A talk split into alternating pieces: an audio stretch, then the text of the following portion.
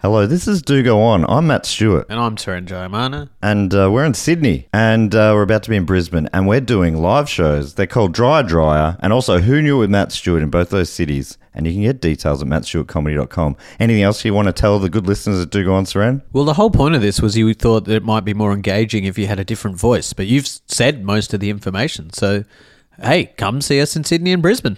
Yeah, that was engaging. Ever catch yourself eating the same flavorless dinner three days in a row?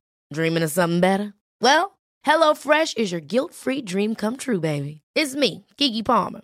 Let's wake up those taste buds with hot, juicy pecan-crusted chicken or garlic butter shrimp scampi. Mm. Hello Fresh. Stop dreaming of all the delicious possibilities and dig in at HelloFresh.com. Let's get this dinner party started. Hey there, it's Michelle Norris. I'm host of a podcast called Your Mama's Kitchen. When I travel, I'm usually looking for a way to find a taste of home when I'm not at home. And one of the things I love to do when I am at home is entertain. And Airbnb allows me to do that. When I was in California recently, I rented a house that had a great kitchen. And when we were sitting around the table, we're all thinking, we're in someone else's house. Someone could be in all of our homes as well. If you have a home, but you're not always at home, you have an Airbnb. Your home might be worth more than you think. Find out how much at airbnb.com/slash host. This episode of Do Go On is brought to you by Do Go On live at the Giant Dwarf in Sydney on the 24th of August. And as well as being at the Giant Dwarf in Sydney, we're also excited to announce that we're going to be doing a live show in Melbourne, Australia, the town that we're actually from and in right now at Howler in Brunswick on the 13th of October. That's a Saturday afternoon. Uh, details for all this will be in the description for this episode. Come down, buy tickets. Calm down. Calm down. I know you're excited.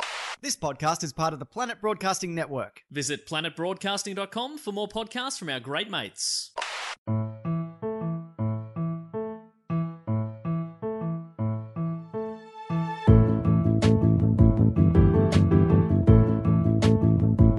Hello and welcome to another.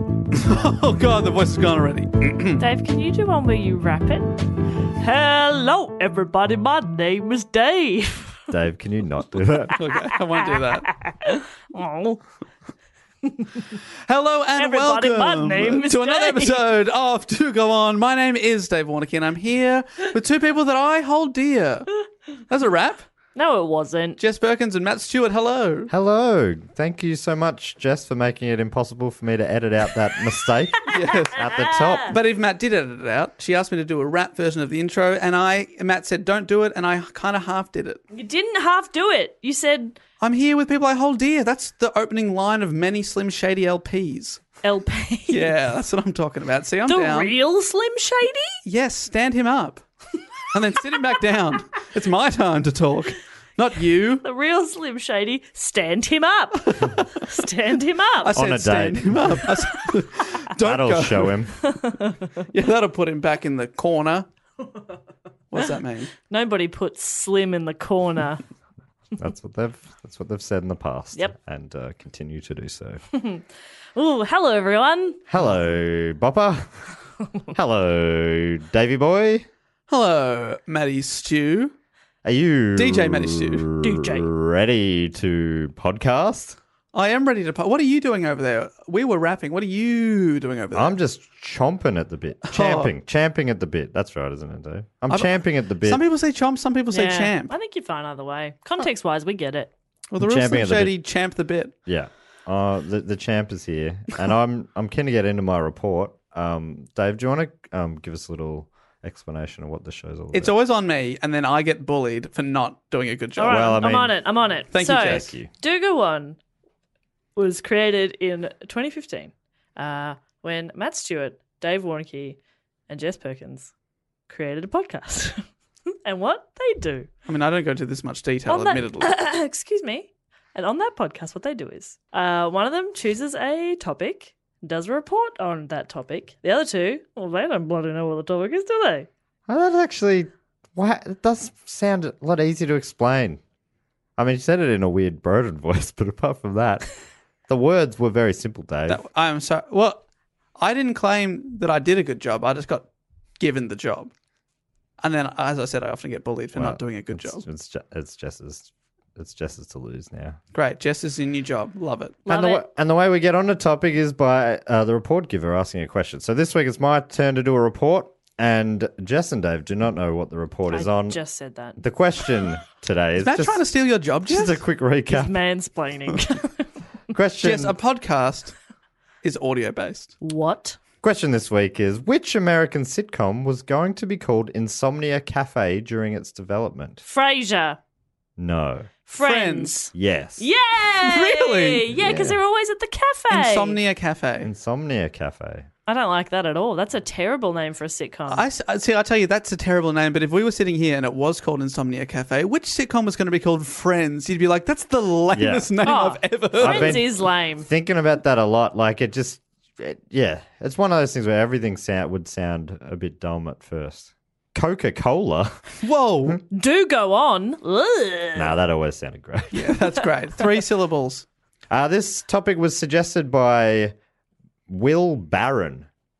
And I went back to it. He, he suggested this quite this was quite a while back in the hat. Is it the original hat? Yeah, in the old original hat. And um, The OG. and then in brackets he said um, the TV show, not the concept of friends, I remember reading not that. the really concept well. of friendship or It something. really made me laugh. But then I've gone back to his Twitter account, and there are zero tweets. He's like he's wiped it down, He's Wow. wiped it down. wiped it clean, Got like a, a, Pino Clean Yeah. antiseptic wipe. Like it's some sort of burner account. Yeah, that's right. That's what it feels like. It feels like a crime's been committed. Like he's just been wiped from the internet. Yeah. Did you Google him and it said this man never existed? There hasn't been a Will Barron around these parts for 70 years. His Twitter account is a goddamn ghost town. what am I doing here? I'm just chewing some hay. the sheriff again? No, this is an entirely Yes. different character. This is a nuanced character with a th- thick backstory. Thick. Thick. thick and thick butt. And thick butt. and when I say thick backstory, I'm talking about his butt. oh, that's a thick backside. Uh, do we, well, let's talk about Friends, The concept? Hey, um, the TV show. Ah, are you guys, fr- are you a big fan, Matt? I didn't know if you were. Uh, no, not really. Great. Great. Um, Love that enthusiasm. Yeah. Several people tweeted in saying, love the Pantera episode. Could feel how passionate Matt was for the topic. Oh, look, I mean, Will I- we get that this week? I like, I love TV comedy, Mm. and I, I, Friendship. I think, I think Friends is a, is a good show. I just, it's not, I just don't love it. I think it was, you know, it's, it feels, it's like a, it's a, like a comfort TV Yeah. sort of thing. Jess, you you were a watcher? yeah. I've I reckon I've seen all of Friends. I realized uh, writing this report that I, I haven't even seen the last episode. I'm like, Ah. oh, that's how it ended. Dave, are you a fan? Uh, I don't know how it ends, and I r- rarely watched it. But bits and pieces. Yeah, so I know the concept, know all the characters, Yeah, and their yeah. sort of their vague quirks. Yeah. But It's yeah, one I- of I'm those interested shows. to hear how, how it came about. And I did. So uh, the episode three of uh, my great new podcast, Primates, is about an ep- episode of Friends from season one uh, where Ross gets a monkey. Mm-hmm. So I've been thinking about Friends a bit lately. the concept. Um, The concept, and that's why I, I count you two amongst my friends. Get out. Yeah, I do. I We're really not do. just like co-workers. we're No. amongst. you're amongst them. so sweet. Yeah, when my friends are around, you're amongst my friends. Oh wow. Oh no! What has he done? Brutal. And and during that episode, uh, we were talk. I was with Alistair Trombley Birchall was on with me, and we were talking about maybe how like I, th- I can't remember if he agreed or not, but Friends is maybe like something like the Beatles and Seinfeld is like Rolling Stones and vice versa. They were like the two big ones. Yeah, I do They hear, I hear overlapped. people say, I'm not a Friends person. I'm more of a Seinfeld Yeah. guy." you want you're a one lot or of the people are other. one or the other, and I'd say I'm a Seinfeld person. I would. s- I do love Seinfeld, but I don't only love Seinfeld because I don't like Friends. yeah, Yeah. Well, I, I'd, think, I think you can totally like both. I'd say I'm Friends because I never really watched much of Seinfeld. right. Interesting. well, Jess, you have just been excommunicated from this podcast. Really. Because it's serious to me. no, that, You're I'm, going to do that. You're, Um, it's a- gonna- you're going to ruin the pod over Seinfeld. Yeah, it's What's a great show. Seinfeld ever done for you, though? made me laugh. Okay. Have I not done that? Oh, How dare Yeah, you have. but Thank you. Probably not as much as George Costanza's father. Man, he's one of the funniest characters I've ever seen. Jerry Stiller. he's so funny. Oh god. okay. Serenity. Serenity now! Serenity now. ah, the good times we've had. Well, we're not talking about that. We're talking about friends, the concept on the Sorry, show. friend. But I'm glad. I'm really glad to hear that you're a fan, Jess. Yeah. Uh, um, I'd say I'm probably halfway between you and Dave. Perfect. We got the whole bloody spectrum here.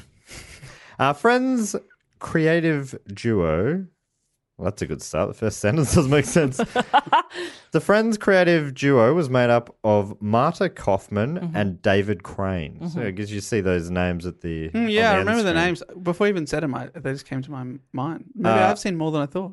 who had previously had some success with uh, a sitcom on HBO called Dream On, which I don't recall at all, uh, starring Brian Benben, who plays Is that a Martin. dog? no, Is this some that, sort of super dog? someone's come up with that as a name for Brian a character. Brian Benben. Benben, who plays Martin Tupper, Tupper. uh, a book editor who had watched a lot of TV as a child in the 1950s, and he expresses his thoughts through snippets of old TV dramas in black and white. This uh, ran for six seasons from 1990 to 1996. Wow. What? That sounds like a pretty crazy concept. Yeah. Uh, they also created an NBC sitcom called The Powers That Be. And uh, I've, I've, I've clipped out a little summary from uh, the Wikipedia page. It's if you wanna hear about witches, it. Oh, good guess, but no. wizards. How- Are they work at a power plant? No, neither of those. Oh, they are bees. No, Ah, They get this. It's a it's a double whammy. Here we go. their last name is Power. yes. Yes, Oh wow! and they are bees. And uh, uh, at the center of the series is U.S. Senator William Powers. So they work in, in Powers. politics. So they're Okay. a parody of the political establishment in Washington D.C. Margaret, the senator's status-hungry wife, treats Charlotte, their maid, with comedic disdain. Comedic. Caitlin, the senator's daughter, has an eating disorder and is married to Representative Theo- Theodore Van Horn, who is suicidal. Their son Pierce is mature beyond h- his years from having to care for his unbalanced parents. Sophie Lipkin, the senator's illegitimate daughter, is a loud, crass New Jerseyan who surprises the family when she moves to Washington and begins to bond with her father. The senator's staff includes an intelligent and beautiful aide, Jordan Miller, who is also Powell's mistress, and the feckless aide, Bradley Grist. so is this a comedy? It's a comedy. There is so much going There's on. so many Too much different- going on. How did? What was the elevator pitch for that? I- All right, the senators, and it's pretty fucked. So there's a suicidal character. Uh, someone's got Eating uh, disorder. Eating There's an disorder. illegitimate daughter. There's Uh, a mistress. There's so much going. on. Anyway, it, There's a it- bit it like a class lasted stuff from going on. 92 to 93. That one didn't last so long. I wonder why.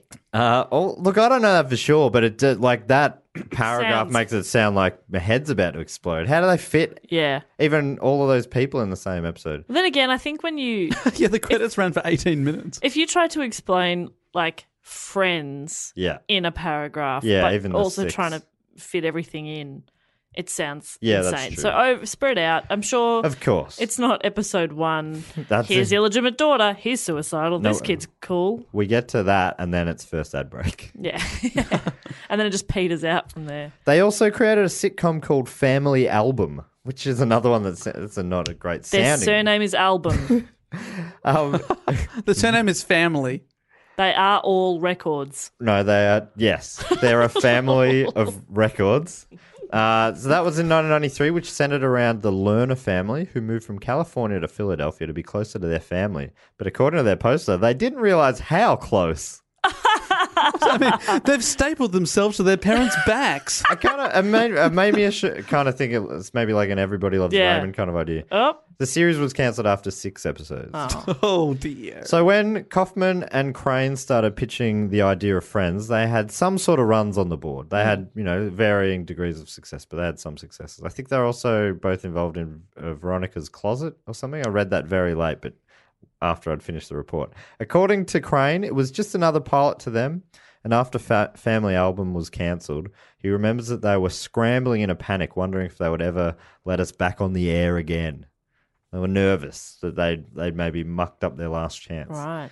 Um, the other sitcoms they had put together were all based around blood related families to different degrees with a central lead character. So they were keen to try an ensemble comedy. Um, and according to Kaufman, the f- idea of friends was close to their hearts because they had lived it. They had friends. They had friends. What? But they never had a family, so that's why the family stuff didn't work. Yeah. They just couldn't relate. Wow. Imagine having friends, firstly, Uh, just as a concept. They really bring a niche perspective. But then being able to then use that life experience to influence your art. right, what you know. Wow. Wow. That's why I, everything I write is about loneliness. That's what I know. But it works. It, It works. works. It works every time. Yeah, people love it. There's a senator. He's lonely. Right. And his suicidal daughter's maid is also. his mistress and, And- also his daughter. And, and a rabbit that talks. Huh? Okay. and Huh? imaginary. Huh? Huh? How many million can I get for the pilot? Of course I've got a talking rabbit. They pitched the idea to the NBC president at the time, obviously. Weird. I wrote at the time, but obviously that Is implied. implied the future there. NBC president. So they went to the mailroom. They saw someone said, "In ten years, you're going to be big, son." So I'm pitching to you. Let's make it happen. Oh, I lost a lot of mail. you're going to be big, kid. Oh, I've set the mail on fire again. Oh no! Oh no! What friends? I don't know what they are. We're playing a really lonely character. Jess, this could be you. You should write a sitcom about mail. and that's how King of Queens came about. Because the He- main he's a character's a, delivery guy. guy, yeah. Oh, a delivery guy. Yep. I didn't realize that. I just thought you built some random sitcom, and you're like, and that's how that happened. That's where Will and Grace started. So Uh, so the president's name was Warren Littleford, and they pitched to him in his office, and he loved the pitch. According to Littlefield, I'm just, uh, just the, the, the pitching the idea of friends. We've based it on ourselves.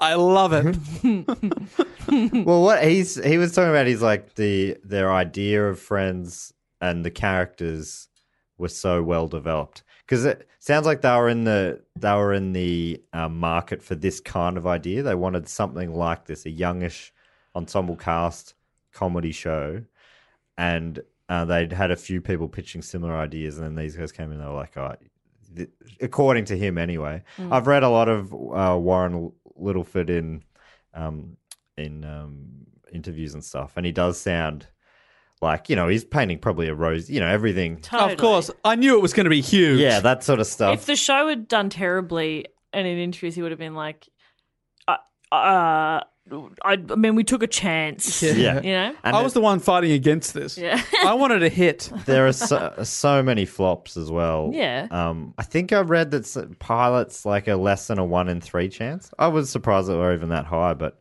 um, yeah. So that that was um, interesting. I'm trying to find there was this one quote that I really uh, loved from him.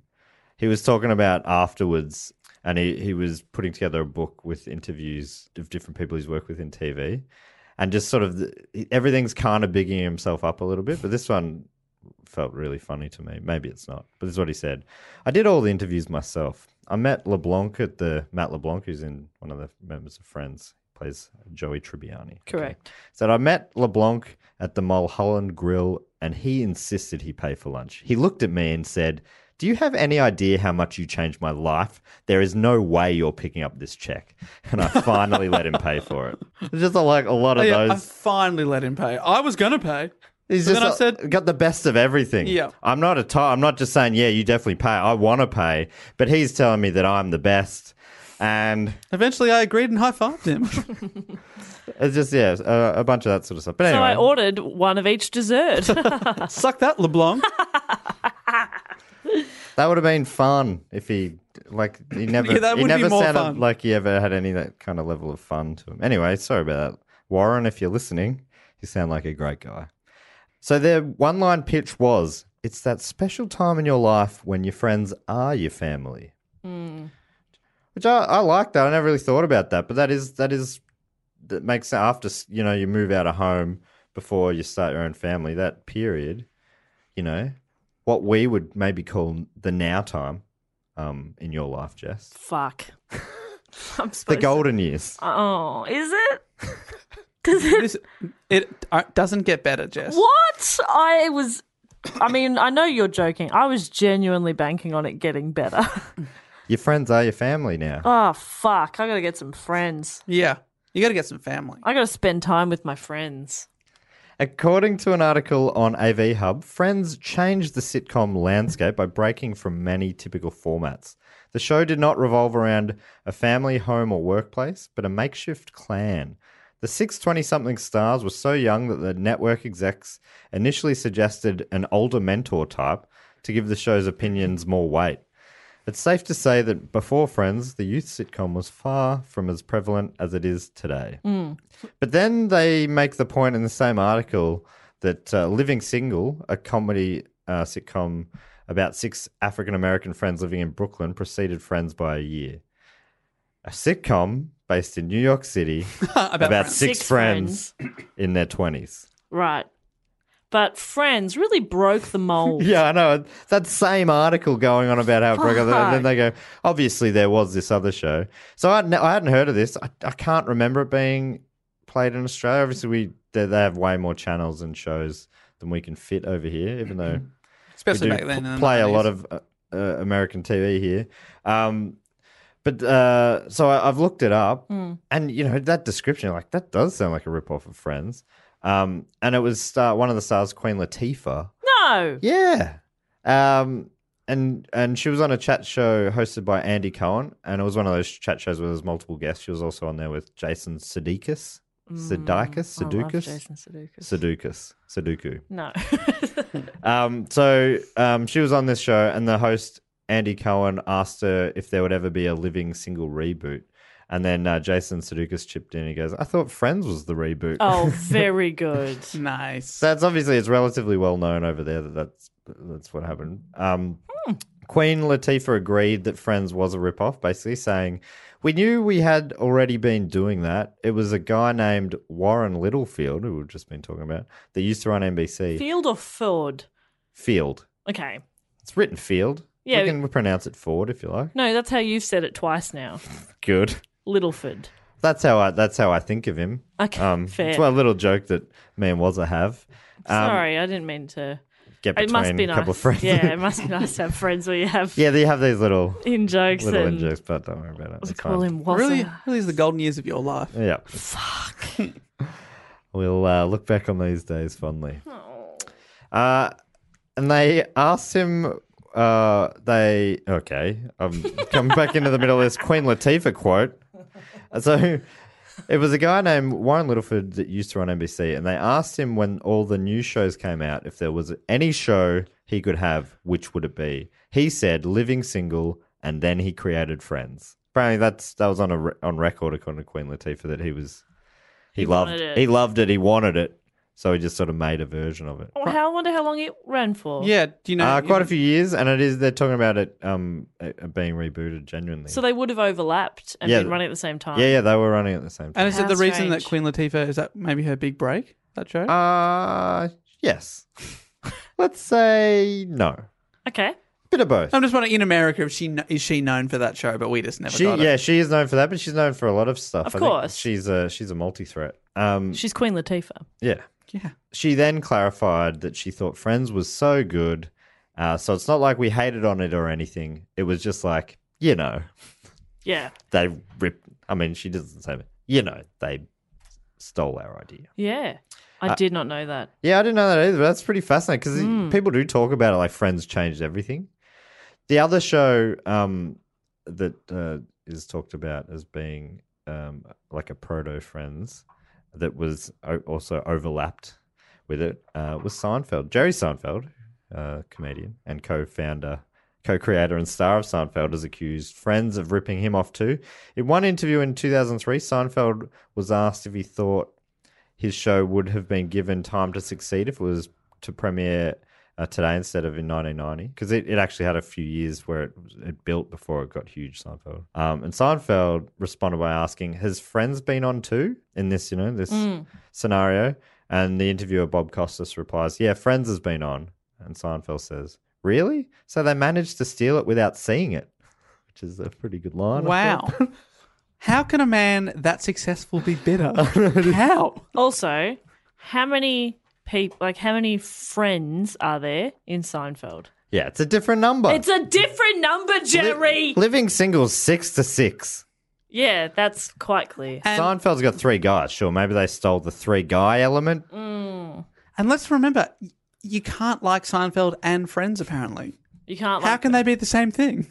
Yeah. They're two different things, Jerry! I think He's caught later on. He called it. Um, he called friends Seinfeld with good-looking people. Oh, Bit of a backhander to bloody That's ve- Jason Alexander, huh? yeah, Jackson Alexander's like, well, fuck you, Jerry. Julia Louis Dreyfus, Yeah, babe. babe, no doubt about Look at her that. now.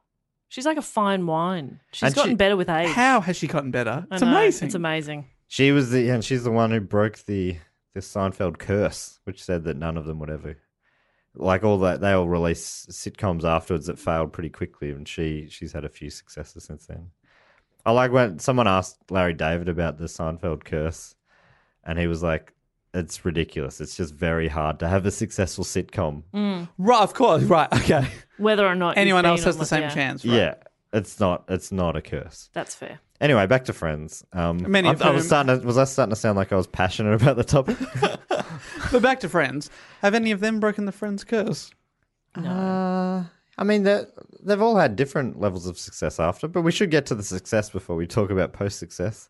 Um, while they were developing the Friends pilot, Crane and Kaufman also had another pilot on the go during the same pilot season. The other one was tentatively titled Enemies, uh, "Reality Check." similar. Similar, which is enemies are always a reality check. What kind of check? Oh yeah. Uh, oh, it was C H E Q U E. Or C- No, wait. CZECH. Oh, Reality Czech Republic. That's it. Uh, it was about a high school student from the Czech Republic named Jamie oh, I love it. um, who frequently lapses into elaborate fantasies. Apparently, Fox made uh, them do a gazillion rewrites. Gazillion's a quote there. And they kept wanting the show to be more risque. Fox were like, more risque. Whereas they were finding with Friends, it was quite a smooth ride. If anything, they were saying a little bit safer. But Fox were like, can we make this more risque? It's this show about a high school kid with fantasies. Oh, okay. Wha what do they want? Well, ap- apparently, Crane later said that uh, they kept wanting Jamie to be older, the main character, Jamie to be Mm. older. They wanted him to be driving and already having sex. Sounds like a different show. Do they- okay. older. They wanted him to be 35. Can we still set it in a school? of course. We're aiming at this at kids. he's thirty-five and he can drive. oh, Double threat. and he's a millionaire. Oh, And he and He's he robs had- robs he's had banks. sex This is before. dangerous. Yeah, he's cool. I, I tried to find a Sydney Sheinberg link to the all of these, but I couldn't. He it didn't have feels any- like his fingerprints are on it. Yeah, somewhere. it does sound like make him older. Make him crazier. I like danger. Give him a chimp. Make, give, give the chip a gun. Where's my corn chips? I asked for corn chips. Why is he always asking for just plain unsalted corn chips? I've already got salsa, you fool. Oh, I was going to say nothing to dip him in, but he's got salsa. That's good. uh, in Crane's words, reality check was terrible. That's Uh, Crane's words. And that's in yeah, it's his show, but it was mo- it was changed so much by the network that he's like it was no good. But he said, uh, on the other hand, the process developing Friends just seemed to flow every step of the way and was easy to write. Crane and Kaufman were worried uh, that the Dud show would be picked up and said, you won't. Don't pick this one. It's uh, Yeah. but of course, history shows that their fears were well founded as Friends was picked up. Nah, good on him, little. and reality check. That took me a sec to get it. Uh, the show was to be based around the lives of six people Oh, which we've already discussed, who are or, or, who are friendly with each other. Okay, and I'll talk about uh, more about these um, friends soon. friendly, but not too friendly. Yeah, they Ah. were acquaintances.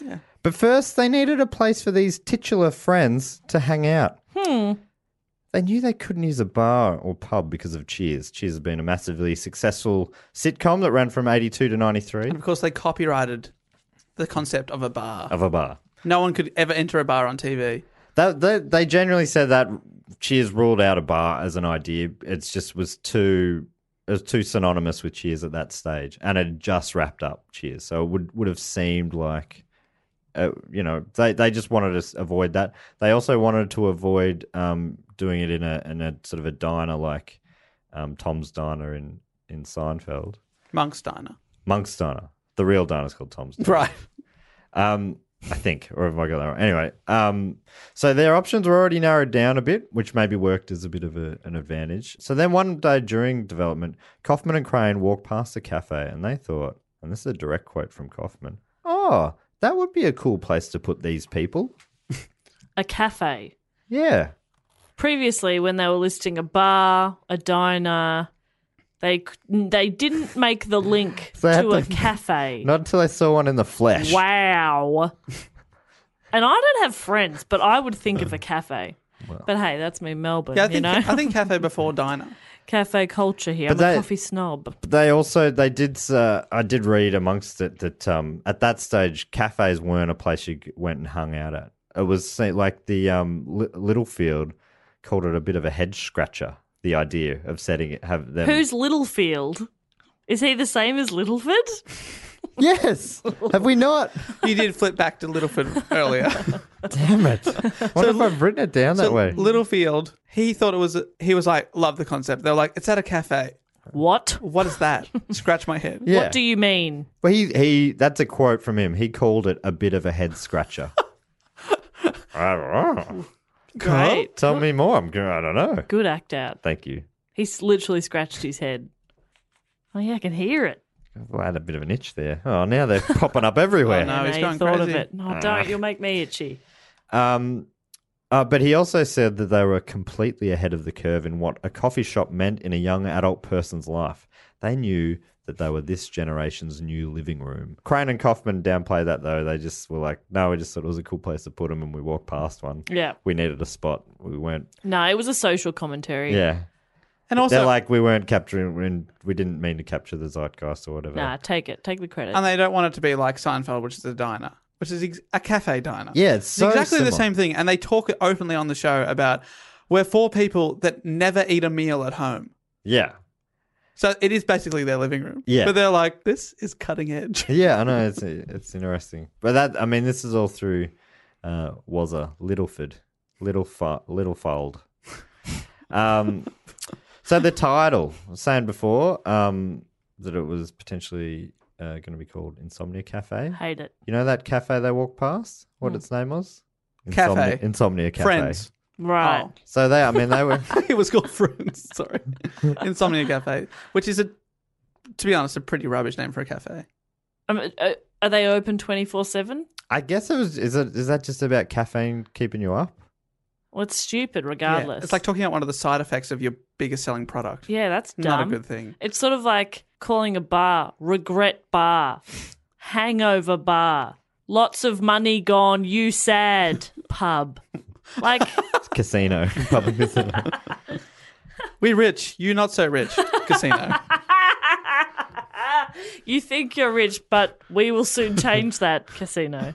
It wasn't the only suggested name uh, they had. Others What else Uh, they got? included. at one point, it was called Six of One. Nope. Six of one. Yeah, Half Six a of dozen of, One. the other. I don't like it. Was that another option? Half a dozen of the other?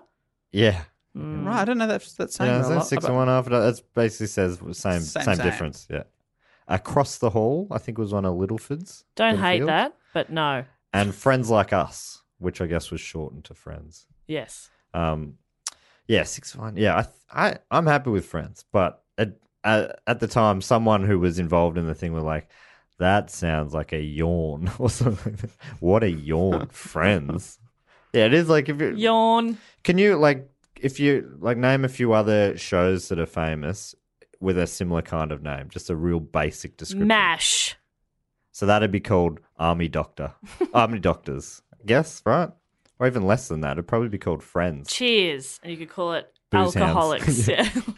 Sad people. Uh, Wings. Wings. Plain men.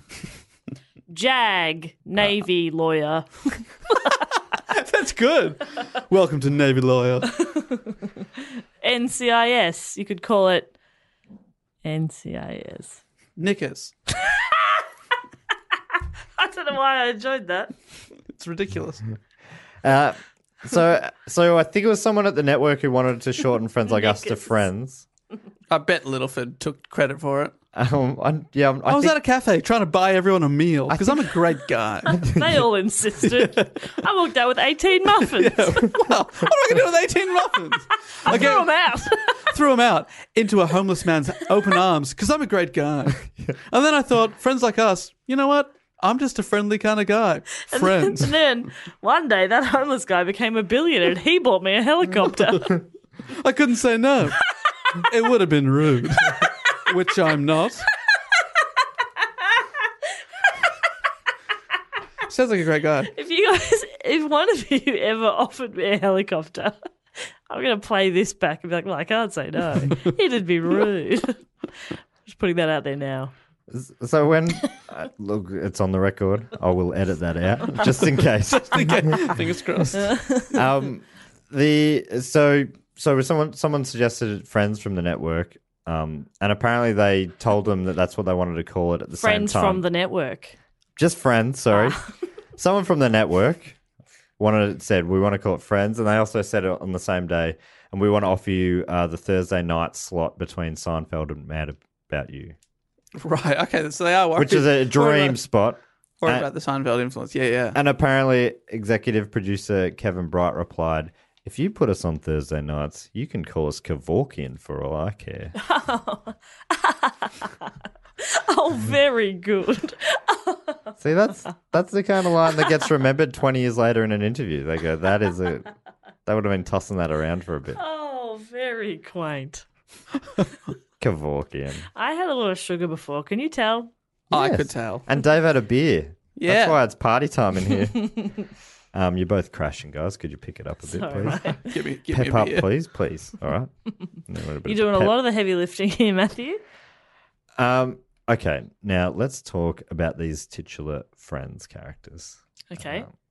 we're 30 minutes in quote unquote friends, and we're just getting to the m- characters. I That love it. Detailed. and also how they were cast. Um, Hmm, auditions. yes. No. All right, well, I can skip right beyond that part. Catwalk, s- m- mall search. Wow. They were like, that guy looks like a Ross. He's such a Ross, they said. Which are you, um, Dave? I don't know. Is that up to me? Or- Wow, great question. Oh. I don't know. Very self aware, Dave. Very good. And who's that? Is that Chandler? I don't know. Uh, I think You're Jess not is Chandler, Jess get is fucked. Chandler. You're probably. I don't. So can you explain what you mean when you say Chandler? I for think myself, and Dave other is people I know. Ross, Uh, yeah, Dave's Ross. Is that so? He's a bit of a mess. and I'm Phoebe. I reckon. What do, Do you you reckon, about reckon? that? I've no Yeah. idea. Okay, you don't know. So what's No. the Ross Tweet trait? in. I would say I'm a combination of Chandler and Rachel. Rachel gets funnier.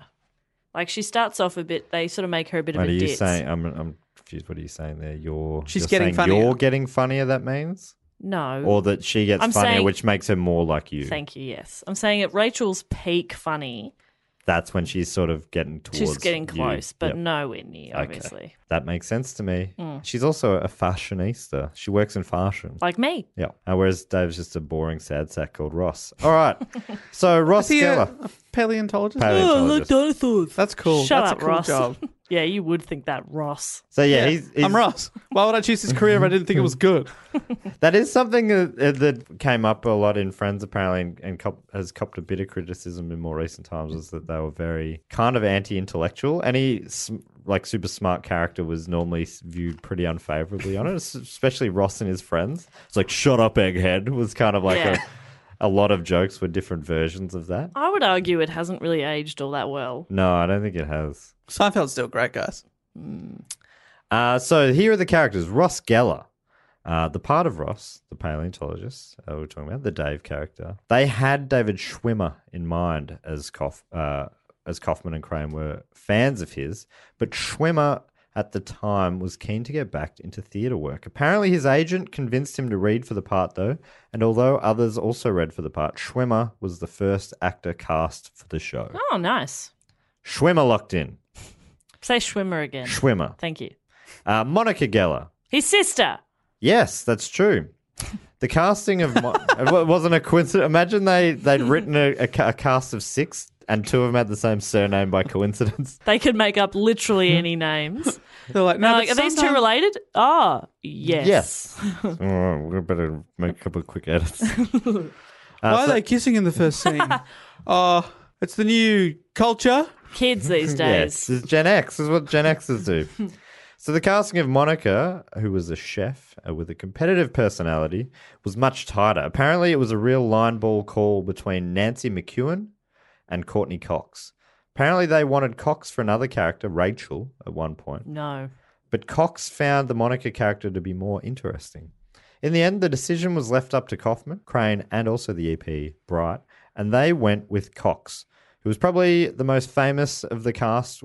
Um, uh, Ah, in the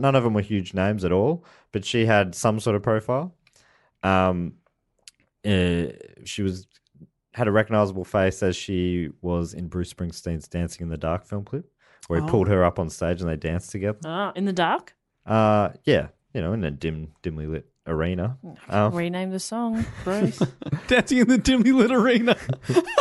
I love it. uh, That's she, my autobiography. she also had a stint as Michael J. Fox's girlfriend on Family Ties. Oh, that's right. Uh, she was in an episode of Seinfeld where she, pre- I think, she pretended to be Jerry's wife to get oh, what was it, a discount on something or something. Classic Seinfeld sort of storyline. and she was also uh, in Jim Carrey's Ace Ventura: Pet Detective. Ah, As I Right, think when it you may- started with the, she appeared in a music clip. I thought it was going to end there. I was like, the Yeah. others really had zero profile. If that was the, the best bit, Yeah. but she had done a bit. she She had done a bit, yeah. And I mean, everyone had done a bit, but hers were the high, probably the highest profile things. Mm. And that Dancing in the Dark film clip is genuinely a, like a very well known classic. dancing in film clip. a dimly lit. People, it's got its own dance, you know, that one where you you sort of do the swing and arm click. God, you're cool. Joey Tribbiani, Joey, a sleazy, Sleazily. a sleazy, dim-witted, aspiring actor who was played by Matt LeBlanc, and according to Littlefield. When Matt LeBlanc came in to audition, he was just Joey. He owned it. It was undeniable in the room. He was delightful. There was no nail biting on that one. Okay, that was was an easy easy casting. Then we had Chandler Bing, the half Jess. Chandler was the goofy goofy wisecracking business executive, and when it came to casting him, the team thought it couldn't be any easier. I enjoyed that too much. No, just enough. Uh, but it turned out to be more complicated than they first thought. Uh, they saw John Favreau and John Cryer uh, for Mm. the part. Uh, and they were also uh, interested in a guy called Craig Bierko. Matthew Perry oh, actually. Bjorko. Bierko. So Jess seemed really interested by the other people, so I thought I'd try and uh, Throw Bierko a bone. yeah, try and give him something. no, Um, no one cares about Bjorko. Don't try to be as apparently- cool as me. Perry had already, and Matthew Perry, who ended up getting the part. Um, Spoiler alert. uh, Matthew Perry apparently coached Craig Bierko, and uh, that's probably not Sabotaged him. Coached him what in like little league soccer. What are we No, talking they about? coached him. He said, "This is this is how I'd play it," and and he and because of that, they really liked Bjerker, but they found that out later. Um, so he was helping him. That's really strange. I'm Yeah, I going don't for this fully- part. I'm I don't going to teach fully you get how it I'm either. doing it. But I think in, in part it was for this reason. I'm guessing they were friends uh, uh, on one hand, but um, in the end they wanted Perry. But unfortunately for them, he was signed on to a competing pilot, right? So I guess maybe that's why he did because he thought he was attached to this other thing. That pilot was called. You know about this? I hadn't heard about this. Enemies. uh, LAX 2194, I don't like that. which was about baggage handlers who sorted aliens' luggage at Los Angeles International Airport in the year 2194. Oh, get fucked. That is greenlit from me. That's a yes from me. Give that ten seasons. that is a hard no. Did that ever make it? I've seen a clip from it. No, I didn't get past the pilot, um, luckily for Chandler. You could argue, maybe not. But it. Uh, but he was one of the main lead characters. He would have been, yeah, he would have been right. In, he would have been in that, and he was locked in for that. Uh, then there was Phoebe Buffet. Uh, Kathy Griffin and Jane Lynch both went for the part of Phoebe, the Ooh. ditzy hippie masseuse, and they actually met um, each other at the audition and became real life friends. Oh, in that's the au- cute. the three of them. At the audition, no, just Right. Kathy and Jane. All right. Um, but the team were keen for Lisa Kudrow to play the part, but she was already occasionally playing the character of Ursula, a waitress on Mad About You. And E according to Littlefield, uh, star and EP of Mad About You, Paul Reiser, was exceptional about letting her move to France. He loved that she was uh, she he loved what she was doing on Mad About You, but it wasn't a series regular character. And then they brilliantly came up with the notion that Phoebe and Ursula were sisters and she could pop up again on Mad About You. Brill- brilliant. Perfect. Isn't that brilliant? That is. He do- like Brilliant. he'll throw out praise. They figured out that they could just be sisters. That is brilliant. Brilliant. Brilliant. This opens up a fun little shared universe thing between friends. So and I didn't know Nobody. about this. Yeah. Also, more surprisingly, potentially, it's a shared universe between Friends, Mad About You, and Seinfeld, which might be surprising, seeing as Seinfeld has called uh, Friends a ripoff of Seinfeld, um, how he would let that happen. But it sort of happened in a bit of a, a backdoor way via Mad About You. This is what happened. So Mad About You ran from 92 to 99, Friends from 94 to 2004, and Seinfeld from 89 to 98. So they're all on air at the same time in 94 to 98. Ursula, who works at, as a waitress on Mad About You, becomes the sister of Phoebe from Friends. Mm-hmm. So that links those two shows. Also, one time Helen Hunt, who starred as Jamie alongside Paul Reiser on Mad About You, was once on Friends in character as Jamie, and at the coffee shop she confused Phoebe for Ursula. Oh. She's you know like, oh, what are you doing A at this crossover different-" rep. Yeah, yeah, just a just a little little nod there. Love it. Then on an episode of Mad About You, Kramer, the character played by Oh Michael my- Richards I on can't Seinfeld, handle these crossovers. either I can't remember exactly what happened. But he either took over Paul Reiser's old apartment, or he was Paul Reiser's tenant, or something. And then and Paul in that scene even references the comedian uh, from across the hall named Jerry.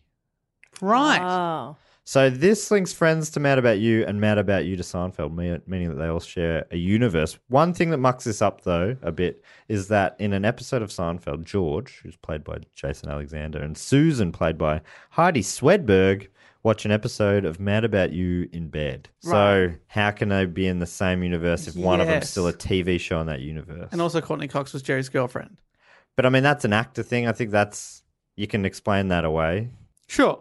But ha- having I tend not to overthink things like this. but them actually watching a TV show. Mm. I mean, you said you didn't over overthink it, but you were the one who brought that up. So You asked a really complicated question. that's interesting. Wow. Okay, Matt, I'm sorry about him. no, that's fine. I didn't think you'd turn on me like that for that. And I Dave, apologize. you never know when we're going to turn. I know. Sass twins. I know. Sometimes you just freak out. Yeah. And then at the end of the day, I really don't care for shared universes. Couldn't give a fuck. I did my um, when I was on um, the Weekly Planet on the Planet Broadcasting Network. I, I went on to talk about shared universes, and I talked about this shared universe. It's one of my, it's one of my real passions. Wow, you're a real expert then. Borderline. you know? I don't want Wow. to. I don't want to. Um, Warren, what's his name? Myself, Little. Who knows what his name is? Little proud. A little proud. I'm feeling a little Warren Little proud. Uh, Rachel Green's another one of the characters. Tell us I'm green. Yeah. Every every other name's like you know like pop culture wise rung a bell. I didn't know her last name was Green. I just guessed she's just Rachel. Yeah. She's like Cher. Yes, but for but Is for the that my- Rachels, I think Oh, she- is that my go to example? I think Cher, Cher may now be referenced more in the show than The Simpsons. Wow. But Thank it's you. normally that one reference. Thank you. Like Cher? Thank you. Hmm. no, thank you. Yes, you're thank welcome. you Oh, for sharing. Very Rach- good. uh, do you reckon anyone's ever noticed that before? That Cher sounds a bit like Cher? Oh, I don't know that they have. Yeah, well, that feels clever. How very droll. Uh, so, of Jennifer Aniston, Littlefield has said, We loved her and wanted her. The problem was she was tied to another series, so we took her in second position. When it was time to go what on, does that mean? um, I think it's I, You know, you start missionary, you change. thought you were going to Second position. second position. Oh, I'll let Jess say You get a bit. it, not me. I didn't say it. just implied. Uh, when it was time to go into production and start shooting episodes, she was still under an option at CBS, What does that mean? Sorry. and no one had, had been successful about getting her released. From the, Dave, you've, you've wo- you're having to work pretty hard for some of these now. Yeah. If you're finding innuendo in that, uh, I was told that we had to replace her. This is Littlefield. There was too much risk, but I said, no, we're not going to do that. I have a boner. so yeah, no, I can see that. That last one, I can see. Yeah, I, can won't do see that. That last one. do anything for love. Um, I have a boner. so they asked Littlefield. They said, "Will you personally guarantee that if she doesn't get released, that you'll finance the reshooting of these episodes?" So they're shooting these episodes, and it would it would cost them a lot of money to reshoot them if they had to swap her out. Whoa, I, that got heaps. And he he said he was like, "Well, no, but we'll figure something out." um, And we're they- that was enough.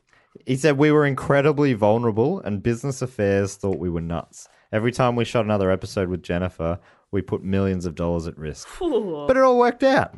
Sounds like, yeah. So n- just not just the pilot, but like they were starting to s- film season one. That's what it sounds like. They didn't legally have her. Wait, hang on. What is it? What did I say there?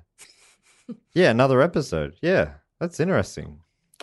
Um, he said we also took Matthew Perry in second position to a futuristic hour series at LAX, but we didn't think that was much of a threat. Oh, Brutal, but also accurate. Matt, we watched the pilot and read the summary, and it's not going to happen. Apparently, I don't think Perry's been super nice about that show either. It sounds stupid. I saw a little clip out of it, and I'm like, oh yeah, I kind of get Why I had Get it. so stupid? what's the tall guy from Drew Carey show and from um that. Ron Stiles from Who's Line? That's him, and he's like playing a like a robot, oh, he's so part funny. robot Ah, Oh, sort of guy with a weird voice. You won me over. I'm back in. yeah, no, that's what I was watching. I'm like, this could be something, but Ten seasons, I told you. a bit of it. The clips I saw were a bit corny, but could have it could have it could have grown into something maybe if either of those projects or both of them went forwards, and it, Friends could have been like in a lot of trouble. Ever catch yourself eating the same flavorless dinner three days in a row? Dreaming of something better? Well, HelloFresh is your guilt free dream come true, baby. It's me, Gigi Palmer. Let's wake up those taste buds with hot, juicy pecan crusted chicken or garlic butter shrimp scampi. Mm. Hello Fresh. Stop dreaming of all the delicious possibilities and dig in at HelloFresh.com. Let's get this dinner party started.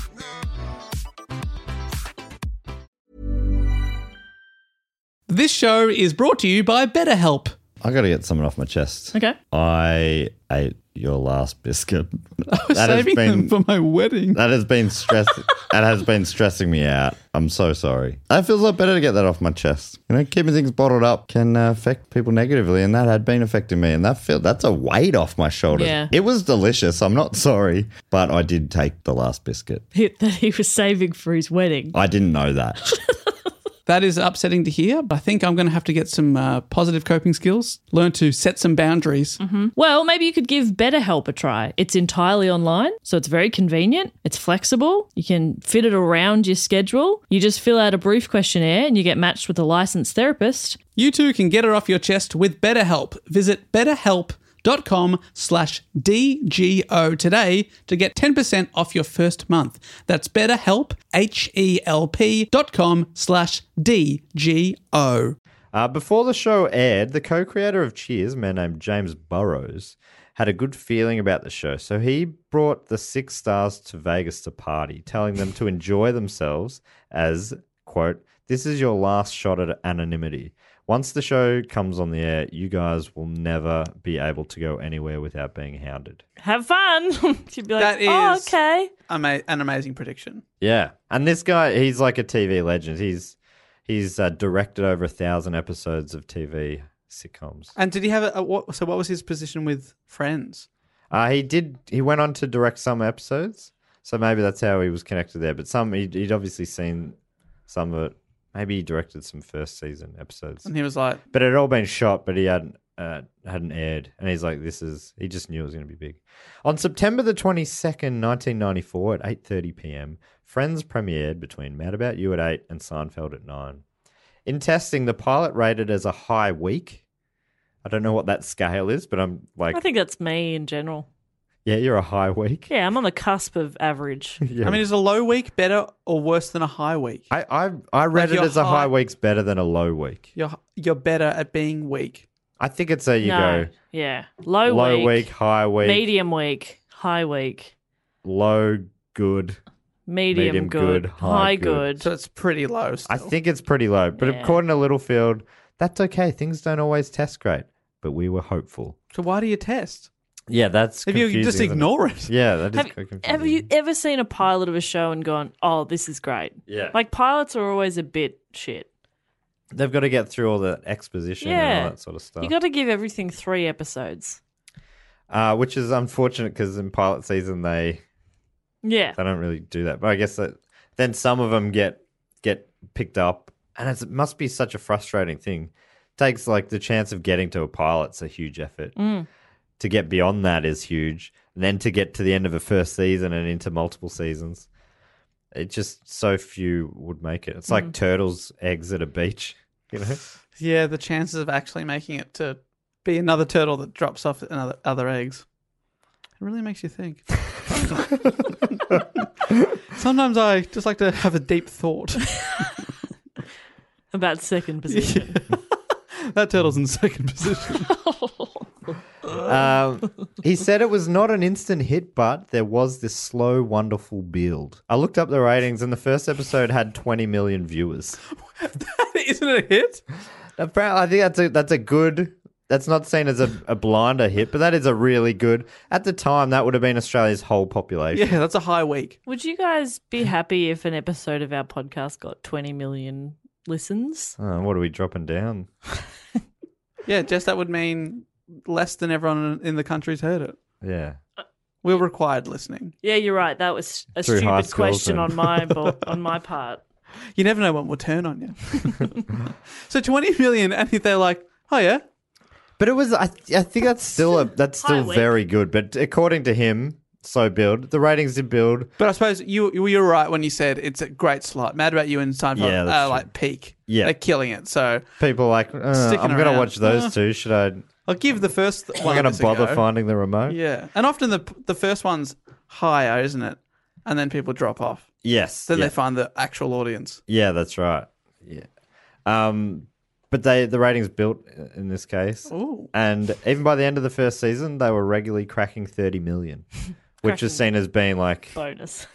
Cracking thirty million bonus. Every and that's week. just that's just the men watching. Yeah.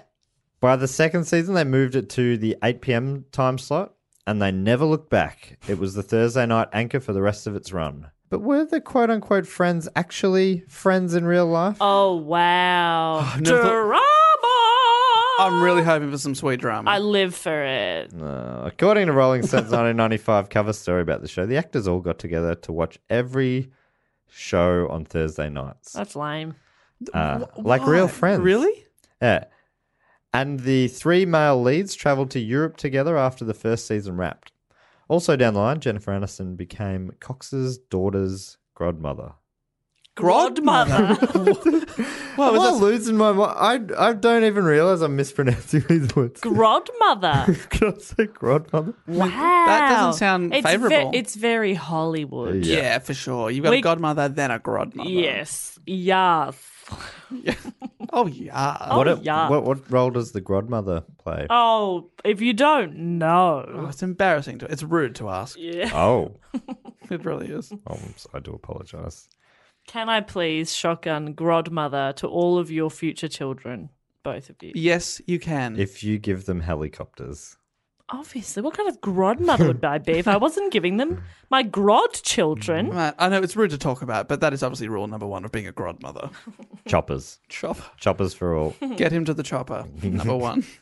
For the christening, get him to the chopper. Yeah, that was yeah. That's something people don't know. Arnold Schwarzenegger was whoever that person was. Grod Grodmother. Yeah. Is that even a real quote? Get Yeah. into the chopper. The show is sometimes called the sitcom for Generation X. According to the AV Club article I was talking about before, Gen Xers did not buy into the job for life corporations their parents did, understanding that jobs came and went, as did authority figures. On the show, The symbolized man. and symbolized by a slew of unhelpful parents.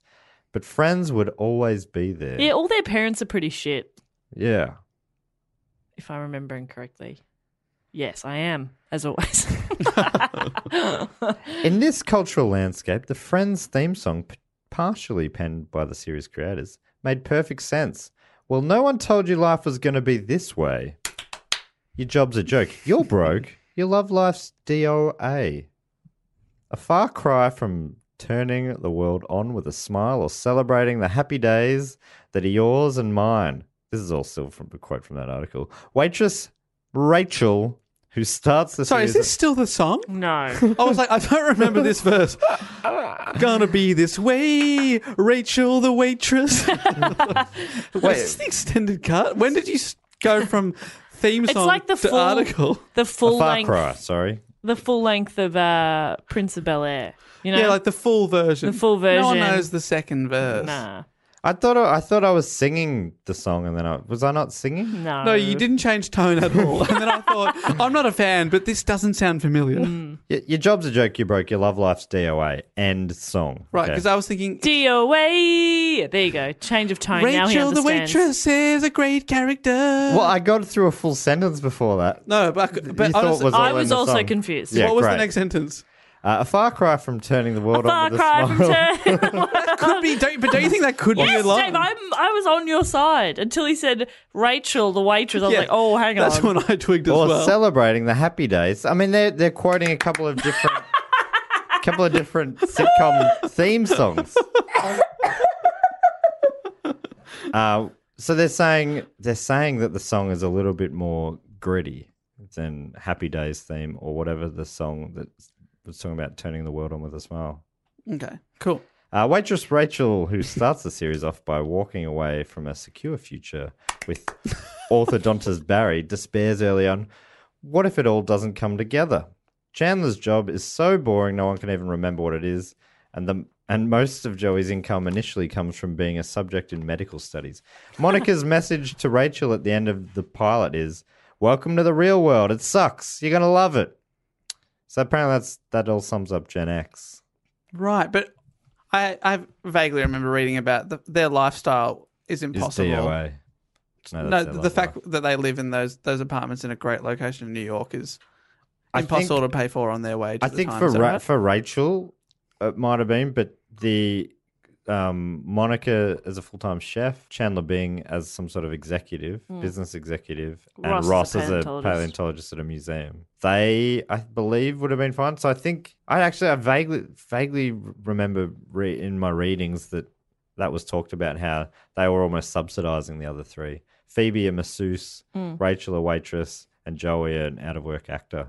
Getting medical, Yeah, doing that medical and sounds there's like- like, always long running jokes, or not really jokes, but it's like a subplot of Chandler like um, lending Joey money or paying for things, Right. That's sort of how even when they no explain it longer away. live together. Right. Do they explain how they all know each other?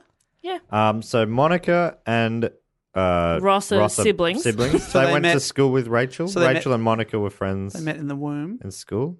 Uh, no, out, post Out of the room, they are different ages. I knew that. Uh, Just playing dumb for comedic and effect. then, It's no, it's not fun when you explain that. so th- that's how those are connected. Chandler w- went to that was high school as well, I think, or Right. college, okay. college with Ross. Chandler's college with Ross. So they all come out from Monica. Monica was if they're all it's very even, but if anyone was initially slightly more the star than anyone else, it was Monica and her role. Like everything kind of revolves around her to some extent. Like it all sort of fans out the group fans out from her. But uh, and and in those early episodes, she was the only one that had solo scenes, or we, her friends outside of the group. We only met her co-workers and stuff like that early on, but apparently, like very soon after that, they made it all very even, even screen time and stuff like that, or whatever. Who gives a fuck? All right, um, You I do. because you're giving this report. and I asked because I had no idea. great, but I yeah, I'm, I can't remember about Phoebe and Me either, and Joey. I don't remember where they came from. yeah, but th- I mean Chandler and Joey are like best mates. Yes, but I don't. I don't know wh- when they that met. happened, yeah. Uh, by the end of the first season, even the theme song "I'll Be There for You" by the Rembrandts, that we were talking about just before, became a hit. Uh, this was not expected. It was never written to be a hit song. It was written specifically as the show's theme. So did And it go for a full? It went for less than a minute. and and Kaufman and Crane are actually literally writers on the song. So I don't, I don't think they ever expected to write a hit song. Um, but when a radio DJ looped it to make it closer to the length of a normal single, It became so popular that they decided to add some verses and uh, release it as a single. When they did, it was a hit around the world, charting in the top 10 in countries like Australia, New Zealand, the UK, Ireland, Norway, and Belgium. Wow. And it topped the Canadian charts for five consecutive weeks. Holy shit. Um, the cast were. re- Uh, moving on. or do you have end, any. end quote on those. Yeah. This is no longer the theme song. Do you have any, I'm, I'm jumping around a little bit. Do you have any questions about the song there, Dave? Um, no, no. They, they were a band for a little while before that, the Rembrandts, and they. I think it, it's one of those kind of cursed chalices. It would have made them a lot of money, but it's. They went from playing little underground clubs apparently to playing huge shows. But n- only people want to hear that. yeah, one minute people want song. to hear that song. That then yeah, so. I don't know whether they'd take it back or not. It must be nice to live a comfortable life, but it must be a bit tedious that no one gives a shit about the music you want to make or whatever. Anyway, so talking about money, how, how much do you reckon they were paid per episode first season? First season Yeah, Ten grand. per First- episode. Per episode, yeah. I mean, it's not that fascinating. It was 22 grand, $22,500 Per episode. per episode. Pretty great, isn't it? Are you fucking Yeah, it's joking? amazing. I guess like it's almost like actors you make no money, but it's you're buying a lottery ticket every time you go to an audition, and you might just Oh, make if it you get big. picked up, yeah. it's just like you go. Holy shit. Ninety-eight percent of people on zero dollars a year, and Yeah. the other people's like, yeah, I made four hundred grand last year, yeah, and on a sh- on a show that no one's even heard of yet. yeah, that's right. it's So like that- what? it could potentially not be seen, you know, not be a hit, and you still get at least a really good year's wage. Um, so everyone was on the same wage in season one. Season two, uh, things changed a bit, and different cast members started getting slightly different salaries. Really? Which makes no sense. I would be pissed off, unless I was richer than everyone else. But then that that would make you feel weird in different ways, right? I think it's just an uncomfortable sort of scenario. And they, they agreed. According to the article on Emmys.com, which um, a lot of the quotes from Little Little Man and um, uh, uh, uh, Kaufman and, Yeah. and Crane. Crane are from this article. Very interesting interview. Um, so, according to that article, it says prior to negotiating for season three, the cast decided to negotiate collectively, despite Warner Brothers' preference, who was obviously the studio, their preference for individual deals.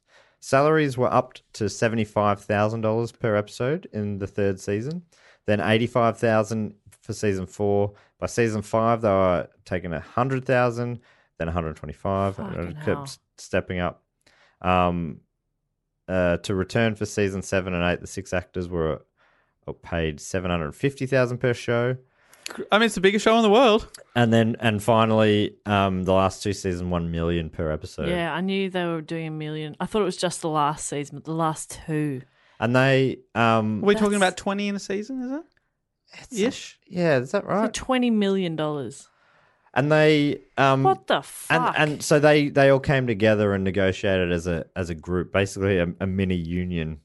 And Yeah, they, that's they they good. threatened to walk off, and they obviously they got a super good deal because of that sort of stuff. well, I think that's fair because, especially as you mentioned, like they get to a point where it's equal screen time, and they're an ensemble. Like there isn't a lead actor and then like bit parts here and there.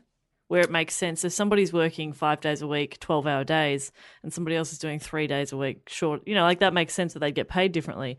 But these are all equals. Yeah. Why, th- how would you reason that they would get paid differently? And it just would, would just for camaraderie and all that sort of stuff. yeah. as well. It'd be awful. According to Littlefield, uh, from day one, Marta and David, who was is Kaufman and Crane, put forth that this was truly an ensemble show. And very quickly, the actors said, "We want to be treated all as equals."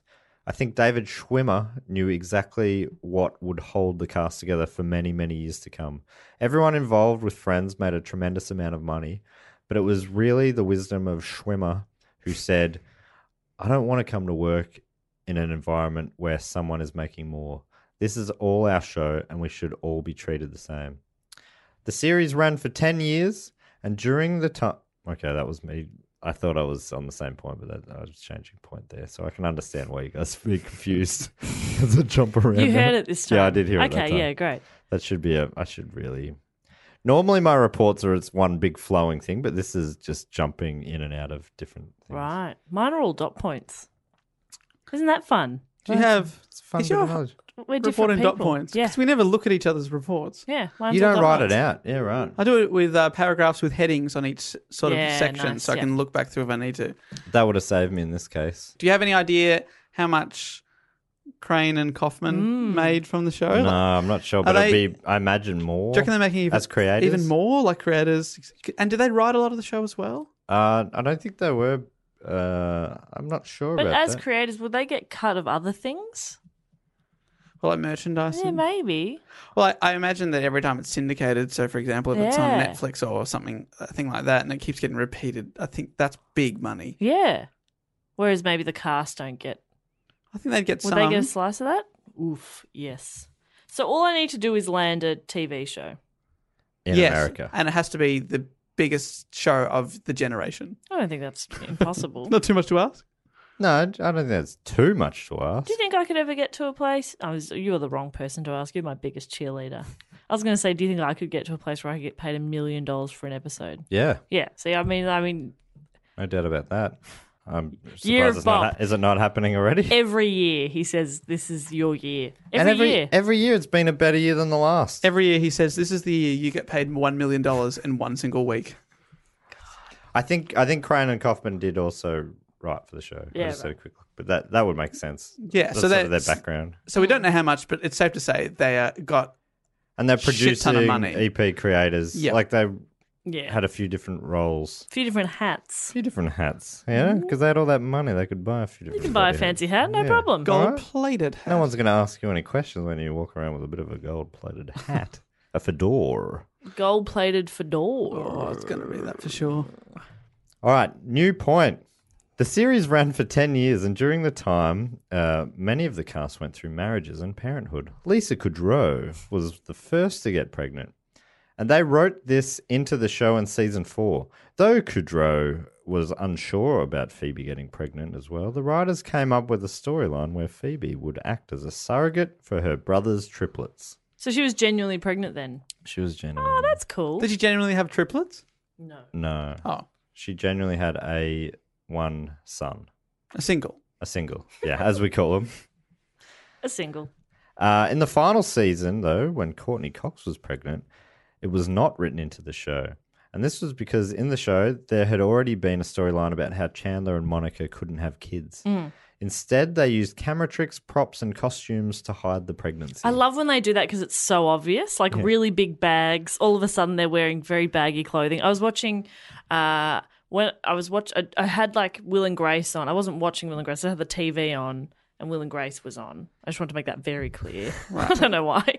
And what, what room were you sitting in? I was in the Triple J studio. I was trying to avoid saying that, and, and I was on radio. Yeah, I knew that. I knew you.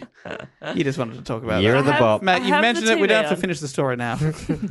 I had the TV on and like no sound or anything. It was just like moving pictures. But Grace, for the entire like five minute scene, was sitting on the couch and had a blanket pulled up way too high, like um, in a strange position, and a cushion on her because she was reading a book. But like it, it was so obvious. Why not just put her behind a bench? There's a lot of that Put her in a cardboard behind a box or something. vase. Yeah. Oh, we're moving All of it. again. in Brooklyn Nine Nine, she just has this giant. One of the characters, the character is not pregnant, the actress is, and they she just has this giant handbag that she sort of holds across her front in a very natural way that women hold handbags. On the think in- X Files, Oh. they wrote in uh, Gillian Anderson. Hmm. Well, uh, she was pregnant in real life, but Scully wasn't pregnant. So they uh, just made her get abducted by aliens and they were performing like weird things that looked like they were suctioning her large stomach, which is just a pregnant belly. But it, if for a non pregnant woman, it looked weird. what are these aliens doing? oh, weird! New thing. Friends is an interesting example of changing social standards. There were things in the show that caused a lot of controversy at the time that probably wouldn't now, and vice versa. Um, I haven't gone into these heaps, but uh, one instance, uh, Kaufman remembered that there were groups that decided that things should not be represented on television. The two I remember specifically were 1996's The One with the Lesbian Wedding. Mm-hmm. So people didn't like that in the nineties, the lesbian, and you can't imagine that would cause a lot of controversy now. You'd hope not. Uh, and then there was one with condoms where there was one condom left, and Monica and Rachel were fighting over Oh, which yeah. one got it. Uh, we weren't even allowed to show the condom; it had to be in a box. And you'd think that would be, I think that wouldn't be an issue. I now. think if you have a communal box of condoms with your housemate, You're in a party house. Yeah, that, yeah, that's what I was getting to. Yeah, I was gonna be like, good for you Yeah, guys you for guys- pooling your money and buying a big box of Yep. dingers. Woo, high five. Woohoo! saving money, saving the environment, saving, Saving- sexual health. But I've only Very used important. four in this box and they're all empty. You've used eight. Hmm. That's not fair. Yeah, Economically, it doesn't work out. it's silly. It tears people apart. yeah. When sex is about bringing people together. I mean, he's right Yeah, in so true. many ways, but also I hated that he said that. so both those shows did go to air though. So they did have a show called The One with the Lesbian Wedding, that- or Yeah. did they? Yeah. Did a group. Yeah, no, so that was aired, but they Oh, copped right. a lot of flack. I thought for they it. may have um, Um, yeah. not been allowed to. No, but they were. It just caused some issues. They weren't allowed to show the condom. That was true. They had to show the box. Dingers. And um, I think those things would be fine now. But in recent years, the show, especially, it feels like in in the last six months, especially, show's been getting some retroactive controversy from Yeah. the way they portray a range of issues. In recent times, I, I just I just w- went on a search trying to find articles about this, and there were so many. So just a few examples. There's an article called "Millennials Watching Friends on Netflix Shocked by Storylines." Um, Still Friends, The Trouble with Old Sitcoms, and probably my favorite, Could Friends Be Any More Problematic? Uh, and these articles talk about how friends included fatphobic, homophobic, sexist, transphobic jokes. Uh, also featured very few non-white characters, like very, very few, maybe two across the ten years. there was Uh, also an English girlfriend. Whoa, diversity. yeah, they talked about that a bit. They were that was yeah, they went over to England, Mm. and that was sort of that was why that was storyline was written in as sort of a time because they were huge in England, so they wanted to go over. Right. And apparently, Richard Branson and um, Fergie did cameos in it. And I think I read Kaufman saying that she kind of like looking back probably didn't need those sort of stunt. Yeah, I mean it's already huge. Yeah, so it's yeah an interesting one, but didn't necessarily need Richard Branson to be on there. Yeah, Um, they really um they like the they joke hard about Ross's ex-wife being a lesbian, Yeah, and it, that that's shameful to him. right. Yeah, yeah. You know, it's really embarrassing for him. Or yeah, Uh, and they're v- very uncomfortable around her relationship. And there's that weird, weird um, storyline where um, their kid has a male nanny who was like Freddie Yeah. Prince Jr. or something, and and Ross was just like, I don't understand. How can you be a man? And Yeah, and he was like, he felt really uncomfortable about it. And like, Yeah. everything they showed was like the the nanny was like super good with his kids, but he like in the end he said, I can't deal with it. You got to fire him. But is that maybe just a joke about how he's a weirdo? Like, It's- was that weird at the time? Like, even people were watching, like, who, or is wha- it more who to would do act with like, that? wives being upset if the if the nanny was too good looking? Yeah, I don't And that- know. yeah, It just, it just seems, Which- it seems so bizarre. very- Yeah, I bizarre. saw it. I saw it a couple of years ago. I'm like, I, yeah, but it's hard when you're watching things out of context Mm. right? to so- understand if it's the time or if that was, they were, you know, what the intention was even at the time. Some of them it's pretty clear. Like some of them are just clearly homophobic jokes, and Yeah. It's funny that at the time, I reckon it was probably like kind of progressive. Because I also read recently that I hadn't really noticed at the time, it just sort of let it wash over you. But all three female characters have kids, but in uh, non traditional ways. right. So whether that's Phoebe is a surrogate, uh, Rachel's a single mum, and Monica can't have kids, so adopts. So like people are kind of praising it that way for being quite progressive and and showing uh, representing that kind of like that's a bit diverse, but. Then you l- look at so many other things and you're like, no, you fucked up a lot too. Or, or I don't know, not fucked up, but it doesn't age that well now, I think. yeah, it's tricky. Like how, how, how should you judge something like that? Yeah. If you, yeah, if I don't know, it's a, it's a, it's a tricky one. I'm not smart enough to have. have an Yeah, I answer for can't quite that. figure it out. Dugon's probably not the place people come for such um Yeah, commentary anyway. sure. yeah, let's make more jokes about second position. Which is also a What a ballet move. Yes. There's there's six positions. Uh. Sex or ballet? Which one are you talking about? Sex. I only know of three positions sexually. and ballet. Lily. Standing, sitting, lying. Is that right? Yes. That's three? And upside down. Oh, Four. The, Wow. the mythical fourth position. Yeah. But you have to go to space to do it. So it's very hard. It's expensive. It Very is expensive. very hard. Oh, so hard. Uh, as the show blew up, so did the fame of the cast, and the producers of the show accommodated their desires to head to Hollywood with flexible shooting schedules. Uh, during the Friends run, for example, the- I'll just I'll list a few of the movies that the actors did. Lisa Kudrow was in movies like Romy and Michelle's High School Reunion. Fuck, it's good. Romy, it's Romy, isn't it? Romy. Which is a, a, a re- it's known as being a, a cracker of a movie. Cult classic. Uh, Analyze this, and she was also in Analyze that. Oh. Jennifer Aniston was in She's the One, Office Space, which is another classic, and Bruce Almighty. Courtney Cox was in Scream, Scream 2, and Scream 3. Uh, Matthew Perry was in Fools Rush In, Three to Tango, and The Whole Nine Yards. David Schwimmer was in Six Days and Seven Nights and Picking Up the Pieces.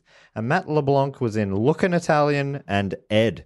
And Ed is a movie where he played baseball with a chimp. And I cannot wait to do it on Primates. Anyway, Sounds like, did you list that in order of success just then? uh, Sounded a little bit like it. And he played, he was in Ed. yeah, he Ta-da! his movie career. I don't. I think Ed was, you know, but was like a big vehicle for him. But uh, yeah, I don't- Even post Friends, It I feel won- like he's just sort of stuck to more television stuff. yeah, He's still but uh, television working. is the new movies, Oh. babies, babies. babies. uh-huh. oh, babies.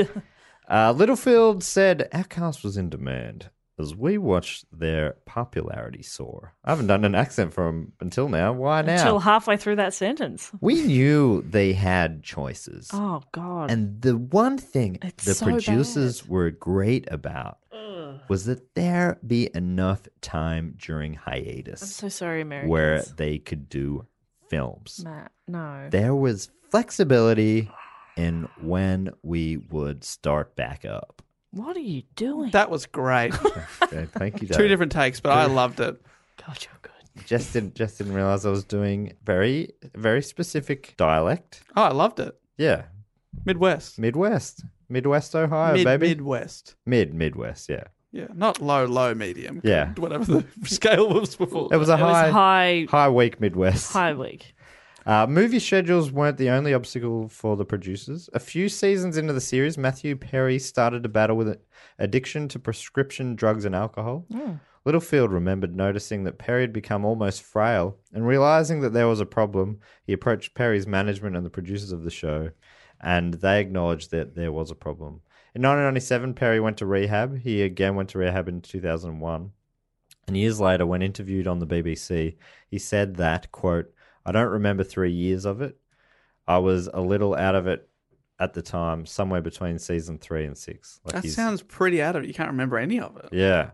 But he did stress that he was never high at work, just painfully hungover. Oh wow. Which in Um, some ways is worse for, for your performance. yeah. Arguably.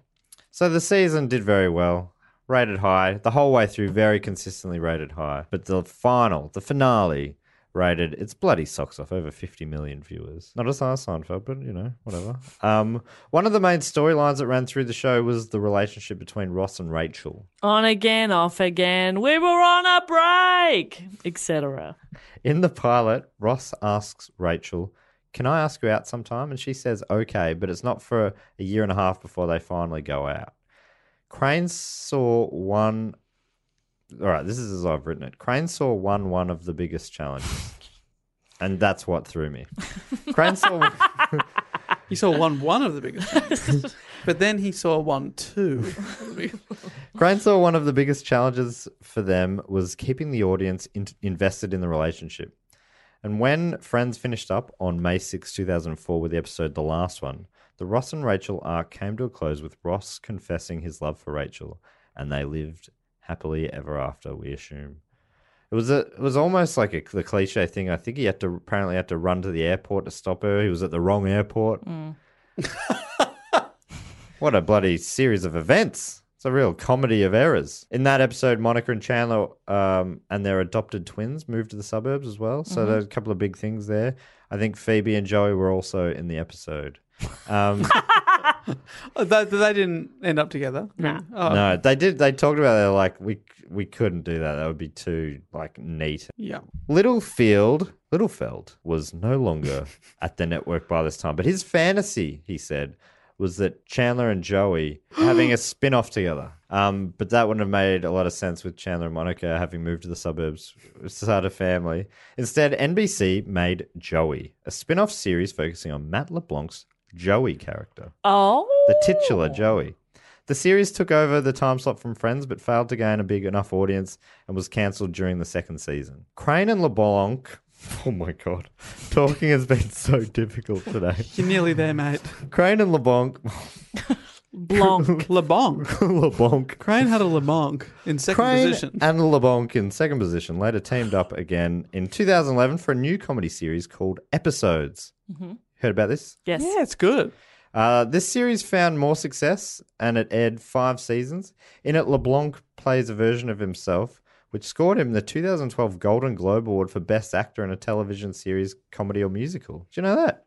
That's cool. And he was sort of critically acclaimed, but I didn't know that how Did he? But he, Uh, he won wa- awards for playing he- himself. Yeah, I, I didn't realize that either. I've seen some of it and I think it's pretty good from what I've seen. What a rave review. I've seen some of it and it's all right. I think. It's you know, there is often discussion. IMO? It's no Ed, I assume.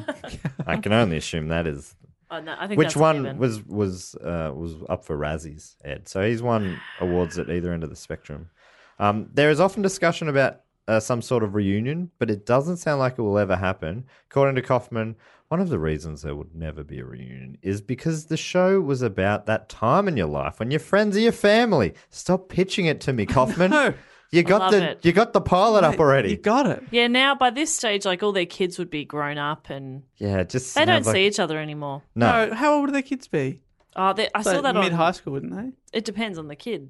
I saw that on um, on social media recently. It was like Ben would be this age, the twins would be this age. and- right. Well, yeah. the twins were right at the end, right? Yeah. When did I say the season finished? But Ross already had a kid, I think. Oh yeah, Ben. That was Ben, right? Yeah. Oh, I saw a great. I was watching a few. There was a little um a special film with Conan O'Brien asking him questions on set, and they were throwing like um s- um what do you call things that go wrong on a thing? Bloopers? Bloopers. Um, Thank you. Wow. And one of That them was a blooper. and they had Ben. There was this one scene where um, Ross was determined to hear Ben's first word. So he's going to him, Ben, say dada. I'm going to tell your mum you said it either way, so you may as well just say it. Say dada. And he's meant to not say anything. And he kept going, dada. Oh, The baby. the baby the actor. kept fucking him up. that's so cute. Which is, uh, and, though. and, and he's, he's saying to Rachel and and Jennifer Aniston every time, he's like, oh. But David, David's Twin, melting into herself. David Twimmer's just cracking the shit. Shut up! You're ruining my scene. I'm David Twimmer. I'm s have done it mid mid uh, quote again. So she said one of the reasons why we'll never be a reunion is because the show was about that time in your life when your friends are your family, and once you have your own family, it changes. Once Rachel had a baby and Monica and Chandler had their babies, life changes, and the show is no longer the show. wow. It's big, it's deep. I love it. It's beautiful. Uh, Courtney Cox has said that she had enough trouble trying to bring all six friends together for a re- reunion dinner, let alone getting them together to do any sort of reunion show. Though late night talk show host Jimmy Kimmel had a mini Friends reunion with Anderson Kudrow and Cox reprising their characters for a sketch. Fun. Didn't say it, but I imagine it would have been a lot of fun. Dave, disagree? No, no, no. That silence is 100% yes. Wow. That's bad radio. Yeah, that is not great for us. Give us a little friction. Give us a Yeah. little bit A of light nod. and shade. Oh, I hate Kimmel. That guy is a prick. Wow. Is that, is that good enough? Yes. Don't don't believe that at all. I am Well, more of a you Fallon said kind of it. guy. You're a Fallon guy. Yeah, I think so. I don't care. Uh, neither do I, to be honest. I don't care either way. But if I had to pick one, Jay Leno, baby. Really? No, he's probably my least favorite. Wow, this is a I cannot get a read on him. Show, let us in, Yeah. Dave. I love Dave. late night. And then, but as soon as you go, really? He goes, no, No, no, they're stupid. What do you think? Yeah, me too. he's like James Corden, but now he seems pretty freaking It annoying. is annoying. Who do you like? I don't like any of them. I was I was like Letterman growing up. Yeah, you were big into Letterman, aren't you? Yeah, Craig Ferguson. I thought it was Yeah, great, He's all right. but he's they're both done now. I think the current one's probably Colbert. Yeah, I liked him more as a character. Yeah, same. Uh, Conan probably, Yeah, I like Conan. He seems like a cool guy. but uh, I find all I- those but shows I'd are a never bit watch them. boring now. Maybe Yeah, never watched and their it. interviews are no Just good. stop the monologue. It's, Yeah, the- that's so bad. monologues are dead. Topical humor is just so boring. Mm. Did you see this? The news? You see this? No. and I work in the news. That Craig Ferguson's monologues were great fun because he sort of he fucked with them a little bit. He went right up and did it down Yeah, the that's barrel. true. That was fun. He actually, sh- he, I'm talking about. He actually would shake the camera. Can you believe it? What? what? The crew must have hated him. I went to a taping and he and he sort of he fucked with it all. Like he, he they shot the first two things out of sequence, so he'd he'd plant a callback. He'd do a something that we knew was going to be coming up. He'd call forward to it or something like that. It was real fun anyway. Wow. What a story. Will you be telling that on uh, your late night appearance? Matt, that was so great. Thank you for being so brave and vulnerable in the space. I just want to be present. And you are, and we are. Does anyone want to help me edit this episode? God, no. You know, Oh. when I listed topical humor as my favorite, that kind of humor is way better. Oh, Get on with the report. There was there was also a near full cast reunion when all but Matthew Perry appeared on a televised tribute to James Burrows, the man who took him to Vegas. Um, Perry couldn't be there because of an acting commitment. In the lead up to it, Bullshit. Fortune.com went through some of the show's achievements, including in the 10, we're very close to the end, by the way. In the 10 seasons in which Friends aired, it consistently ranked in the top 10 of the final season ratings, even in its first season. Its popularity never waned right up to the final episode, which pulled in an astronomical 52.5 million viewers. Astronomical is such a good word. In syndication, Friends continues to attract the same huge audiences that it did when it was hot off the presses. According to USA Today, Warner Brothers earns $1 billion annually in syndication revenue. Wow. $1 billion. So they're all still getting paid heaps. when the cast rene- renegotiated their deals, Jess has done a little bit of a Dr. Evil there. Yeah. she's right. Oh, I missed it. I love that. Billion. When the cast renegotiated their deals as a team, Fortune.com says they received 2% of the show's syndication income. So every member of the core cast makes approximately $20 million a year ongoing. What the actual? You'd never need to work again. Why the fuck are they in movies? Oh, but they're not really. And Jennifer Aniston's done quite a bit. Yeah, because she just loves loves working. Courtney Cox can fuck off. Cougar Town. Fuck off, Cougar Town. Whoa. Yuck. Whoa. We're No taking down good. the big greats here. The What's monologue. Matthew Perry done Cougar Town. lately? He was in uh, and the, Schwimmer. the rebooted um, Odd Couple. All of you fuck Schwimmer off played on your yachts. Kardashian's dad. He was also Merman on that um, Madagascar series. Oh yeah, that's true. the gir- the sad Merman? giraffe. Is that? I think that's his name. No, it's not. He was also he was on a he played um uh someone in a podcast serial I listened to. Okay, so, big bucks. so he's But it was doing like a really network well. thing. No, it was like it was like a big budget podcast. A big budget podcast. It was a budget podcast. It What had are a- we? We're a budget podcast, that's sure. for sure. Um, There's two types of budgets. Yeah, yeah, yeah. No, I heard the tone difference. Yeah. the whole episode felt like a bit of a, a a fact, fun fact episode rather than much of a story, right? But, you have fun. But I do have some fun facts. Uh. Potentially I will fun. decide. You will decide. Here they are. The list of guest stars is pretty epic and includes this is on Friends. by the Brad way. Pitt, Yes. Oh, can you name any others? Uh, Magnum PI. yes. Tom Selleck. Greg Kinnear. He, I don't have him on there, but he's Don't have definitely him on in there. it. But yep. Um. All right, listen. Julia Roberts. Roberts, George Clooney, Robin Williams, Charlton Heston, Sean Penn, Holy shit! and Bruce Willis. I don't remember. I remember Bruce Willis was dating, Yeah, Rachel, Rachel, right? Yeah. but I don't remember Julia Roberts. Hmm. That's cool. I love Julia Roberts. W- One star who asked to be on the show but was knocked back was Juzzy T, Justin Timberlake. He asked. he to be on. asked. According to Crane, we had a meeting with him and he was lovely, but we didn't have a good part for him. Kaufman said, My kids were furious. They wanted to kill me. That feels weird. You feel like you.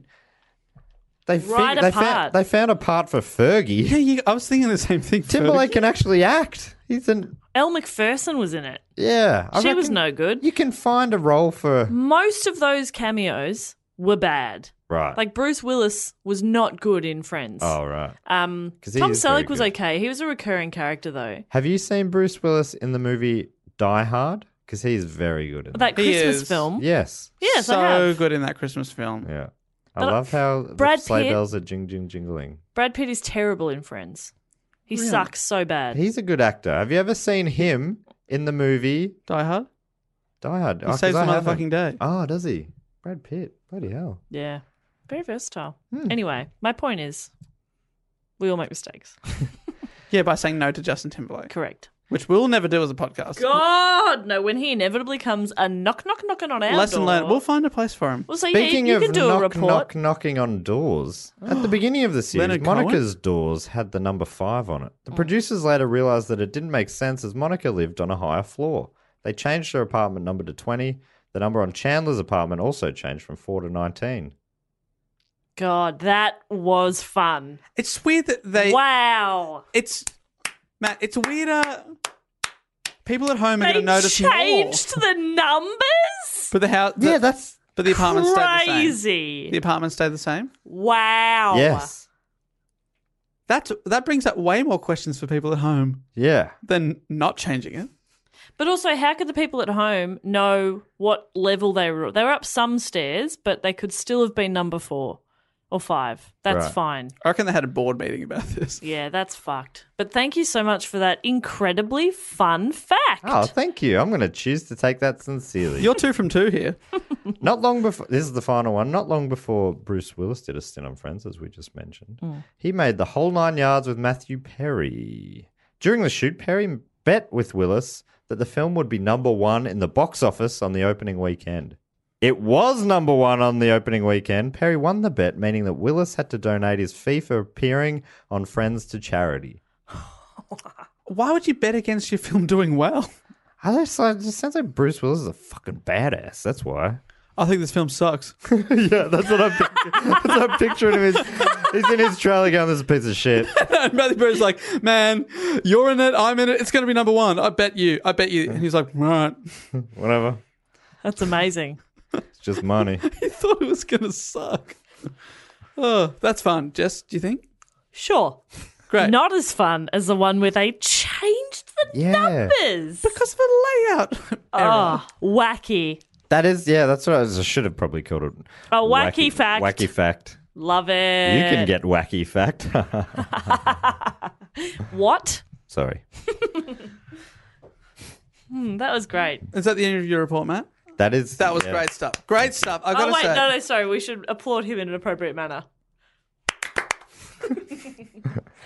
For those who don't know, uh, that's that's the, they clap in the theme song. Imagine if yeah, If you, you made would have it this listened far. this far if you didn't. know No, the song. I So no one told you life was gonna be this way. now I you say people that might not be fans, not a huge fan, didn't know too much about it. Still really enjoyed that. So Oh, thank you. thanks, Dave. That's very nice. Yeah, well done. and I'd like to also thank the man who shall not be named that that uh, s- suggested this topic, who has been struck from the internet record. Yes. Will Barron. Maybe that's what the Baron is. He's ba- he's he's living on barren soil. Oil. Yes. That's what that is. His will is barren because he's not left anything to anyone. because he 'Cause doesn't he exist. Ah, Doesn't exist. he's got no possessions. wow. Do you think? Love it. I love it so much. Hey, you know what we normally do? with- Jeez, I feel like I'm carrying you guys tonight. You know what we normally do to finish off the show? It's our fun new segment called Fact, Quote, or Question. Oh, okay, now we're making jingles. Okay. And it comes from someone. it comes from uh, one of our Patreon supporters. If you want to give back to the show, if you uh, want, want just want to keep us going, and uh, you listen every week, you can go to patreon.com slash pod. Check out all the rewards you can get in exchange, including shout outs. Uh, you get to vote for the topics that we uh, actually get to shape the show, and you, you also can get two bonus episodes per month. And as Matt is about to say, if you're at the Sydney Scheinberg level, we'll read out a fact, quote, or question of your choosing. And this week, Our fact quote or questioner is Kevin Ulysses Packrad. What a name, Kevin Ulysses Packrad. And you also get to give yourself a title. And Kevin has given himself the title of Junior Vice President of Cannelloni Production. I love cannelloni. I Love think it. it maybe was, yeah, I'm guessing that was for your benefit. I mean, it, it goes down my weird esophagus quite nicely. And Ooh. Just I live with this. I'm so sorry. I didn't mean to. Your condition sickens me. I'm sorry, Dave. Again, thank you for being brave and vulnerable in the space. Thank you so much. And uh, thanks for cooking, uh, well, cannelloni or overseeing production of cannelloni, Kevin Ulysses. uh, and Kevin has chosen to give us a fact. Oh, And here it is. It's a paragraph here. James Joyce's Ulysses Oh, is one of the hardest books to read in the English language. Though it has a huge cult following and people every year dress up as the characters and read from the book on the day June 16th, which is the day the book takes place and also called Bloomsday after the main character, Leopoldo Bloom. But why June 19th? Joyce's. did you not just say June 16? You have sold me a pup here, Kevin. but why June 19th? it's not, or it is. right. Whichever date it is, Kevin, you son of a We've gun. got to say we don't fact check our fact quota question. I have We- not read we- this yet. I wanted to learn with everyone. okay. Joyce chose this day since it was the day he had his first date with his future wife, Nora Barnacle. I'm starting to wonder is this a real fact, Kevin? I've definitely. It Nora does take, Barnacle? that does sound familiar, but it does take place on Bloomsday. I've heard that. Bloomsday. Uh, the two. June something or other. Either the 16th or the 19th. Whichever one you can make, love. You can't come on the 16th. All right, we'll do it on the 19th. That all right? but Well, Is there more, Matt? the two actually had a pretty avid affair, showing so much affection in the letters they sent to each other. Oh. From one of the letters, Joyce wrote, which sold for millions of dollars at an auction, he says, The two parts of your body which do dirty things are the loveliest to me. Oh, let's list our guesses at what they are. Two which do dirty things? d- which do dirty things. Well, like Are the poop. So your loveliest. butt. It's one. It's One's one got to bar. be your butt, but what's the other one that Vomiting, does your dirty mouth. things in your mouth? yeah, thank you. Yes, Oh, he's a button mouth guy. or a mouth and butt yeah, guy. well, you know, we've all got our top. He's a button mouth guy. Dave's a bloody I'm an esophagus guy. Esophagus. go- Oh, Esophagus. Sophsire. That is this Hot. week's fact, quote, or question. Thank, you, Kevin Thank you. Ulysses Packrad. That we've all learned a lot about James Right. Dirty Boy Joyce. But imagine like the modern equivalent of like text messages between Justin Bieber and his uh, fiance Oh. selling Selling for for millions. I love that as an idea.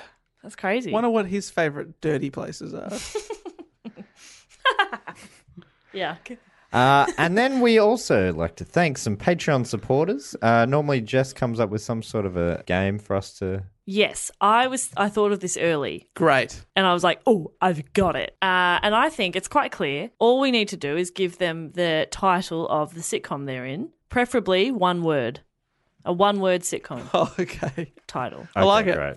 I like it a lot. that a lot. Do you like the one-word option, or do you want to open it up? A no, I like one word. bit? one word, one word sitcom. Yeah.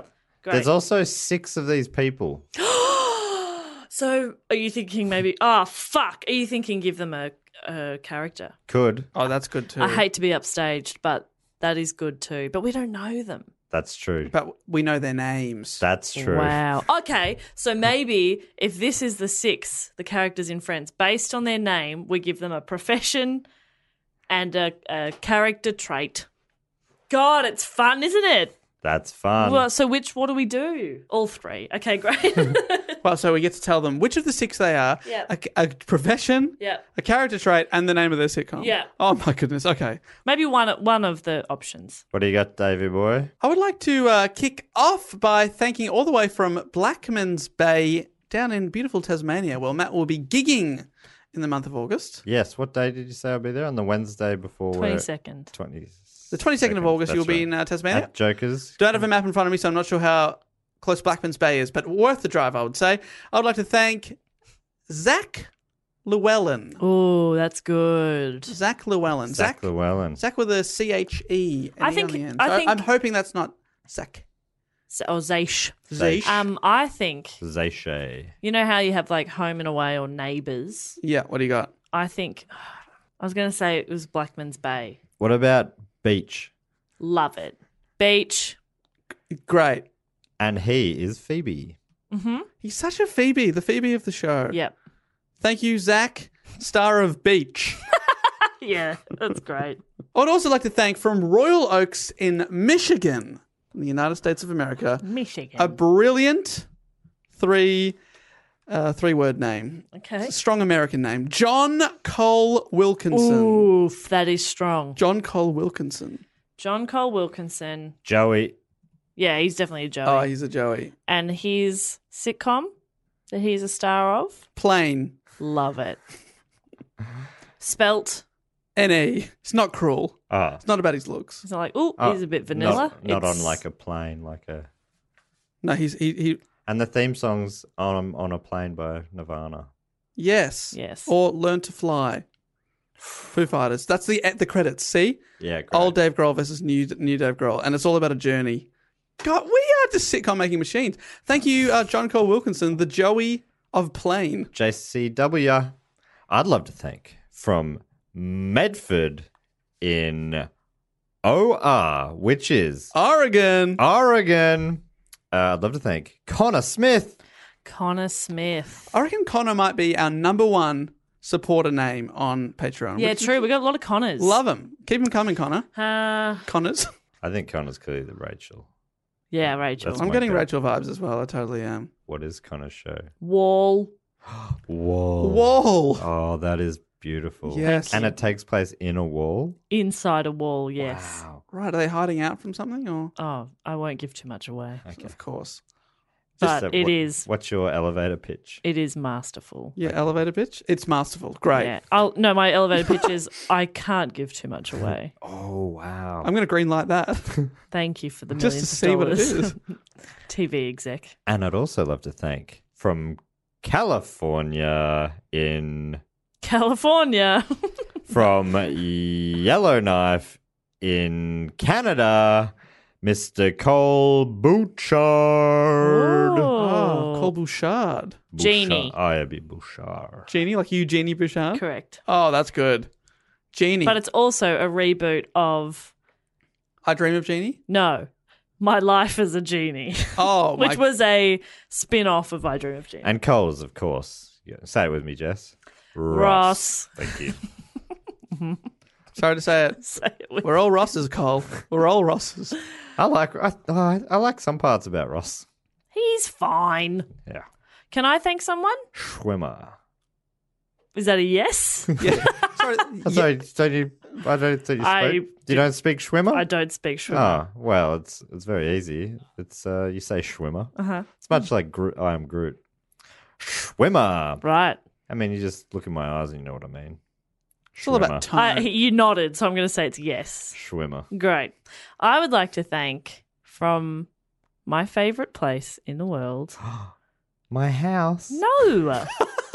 you never invite me over. Yours is a dream. after the incident. Um, I broke everything. Weed on the Pete road. carpet. what did you say? Weed on Same the thing. road. It's, Means it's true. Yeah, it's that's sad right. that that's believable. I've no, heard. I've heard the rumors. Ireland. Thank you. Ronan Michael Dermot O'Neill. What? What? That is a dream name. Dream name. James Joyce couldn't think of that. couldn't do it. And obviously, Jess. Again, let's go together. Monica. Monica. And the show I really would gave a big lead into that. the show would be called Together Now. Okay. hey, Um, Bale. what did you Is that say? hey babe? hey, Bale. Hey Bale. One word. Yeah, hyphen. Hey, All right. Dale. That- Wait, it's one more time. Emerald. I'm trying to say Emerald. Oh, I thought you were saying airport and you were saying burrito. Eberu. Eberu. Eberu. Airport burrito. I didn't understand the game. That's a good title for a show. I'd watch Airport Burrito. I know you would. Oh, A lot of people are going to get You sick. basic bitch. I'd fucking I'd do a marketing. Yeah, you got me hooked. thank you so much, Ronan slash Monica. And I would also like to thank from Bloomington, Indiana, Jacob Alden Miller. Another good, strong Oh. I, lo- name. I love they're giving us their full names. I it's love not it. just first and surname. Somehow on my Uber Eats account, it's now Jessica Ann instead of just Jess. So all my orders come as Jessica Ann, and I hate it. Do you ever Anyway, get, co- has your nickname ever been Jap? no. Because that is the inspector's name on Poirot. Poirot, that's correct. Jap. Inspector Jap. Oh, Mm. And also has uh, offensive connotations. Yeah, so that's why I probably wouldn't call generally it. that. Uh, yeah. but Jacob's a jam. He's our His jam. initials Jam. are Jam. So the show's called Jam. And could he be any more Chandler? Yes. Uh, I've, okay, you've made that reference many times without me don't get getting it? it.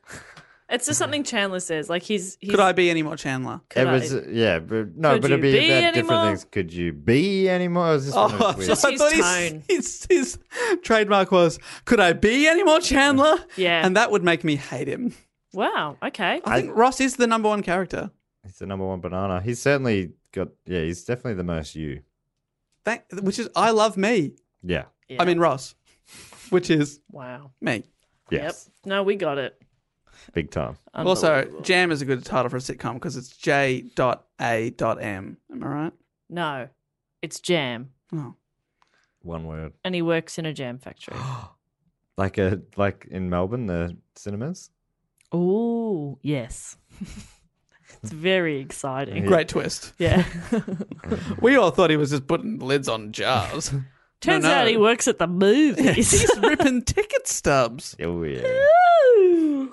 I got dizzy when I made that noise. It was Wow. a beautiful noise. I didn't like it. Thank you so much for everything you've done. And thanks everyone for joining us here today on the show. And as we always say, Dave, Give us a review because we're worth it to you. I actually uh, on because we're on um, a new thing for like six months, Hmm. Omni, and they they list the there's an easy way for us to see reviews from around the world, and I was reading a few the other day. when I didn't even realize I needed it, but it made me feel so much better. There were so, so many lovely reviews. For a long time on this is through iTunes, we can in whatever country and you can only see the reviews. So we could only see the Australian reviews, but Mm. we have found a way, as Matt said, to see all the international ones.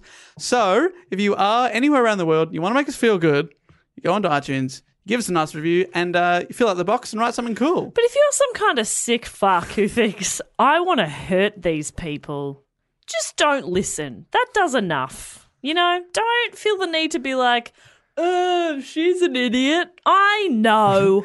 I don't need reminding, I must say, Dad. I must say, the hate is so little. It is. It's, And I'm it is very small, small sensitive to minded. it. Yeah, small-minded people, huh?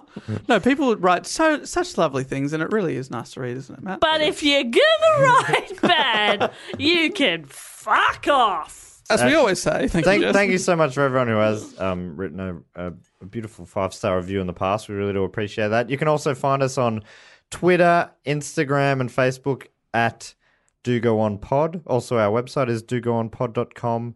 Our YouTube is youtube.com slash do go on pod. Uh, it'd be great for you to subscribe there. I'm I was up to date. Now I've slipped a couple episodes behind, but I'm going to get back up to date there soon. And I'll probably think I'll be releasing another um, one of our filmed live episodes soon. From the Melbourne Comedy Festival earlier this year, Our yeah. Patreons have had it for quite a few months, but I, I You think- can see how beautiful we are. Yeah, I reckon, we, I reckon we came out all right. Get lost in our eyes. in our ass. Yeah, get lost in our eyes. yeah, get lost in second position. I've lost it. All right, team. Until next week, we will say thank you for listening, and I will say goodbye. Later. Bye.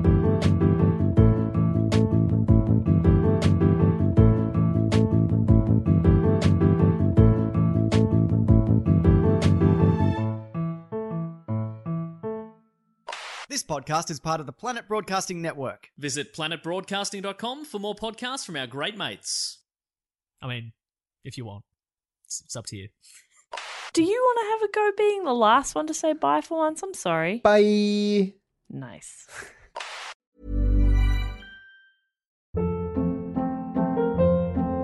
Hold up. What was that? Boring. No flavor. That was as bad as those leftovers you ate all week. Kiki Palmer here, and it's time to say hello to something fresh and guilt-free. Hello Fresh. Jazz up dinner with pecan-crusted chicken or garlic butter shrimp scampi. Now that's music to my mouth. Hello Fresh. Let's get this dinner party started. Discover all the delicious possibilities at hellofresh.com. Even when we're on a budget, we still deserve nice things. Quince is a place to scoop up stunning high end goods for 50 to 80% less than similar brands. They have buttery soft cashmere sweaters starting at $50, luxurious Italian leather bags, and so much more. Plus, Quince only works with factories that use safe, ethical, and responsible manufacturing. Get the high-end goods you'll love without the high price tag with Quince. Go to quince.com/style for free shipping and 365-day returns.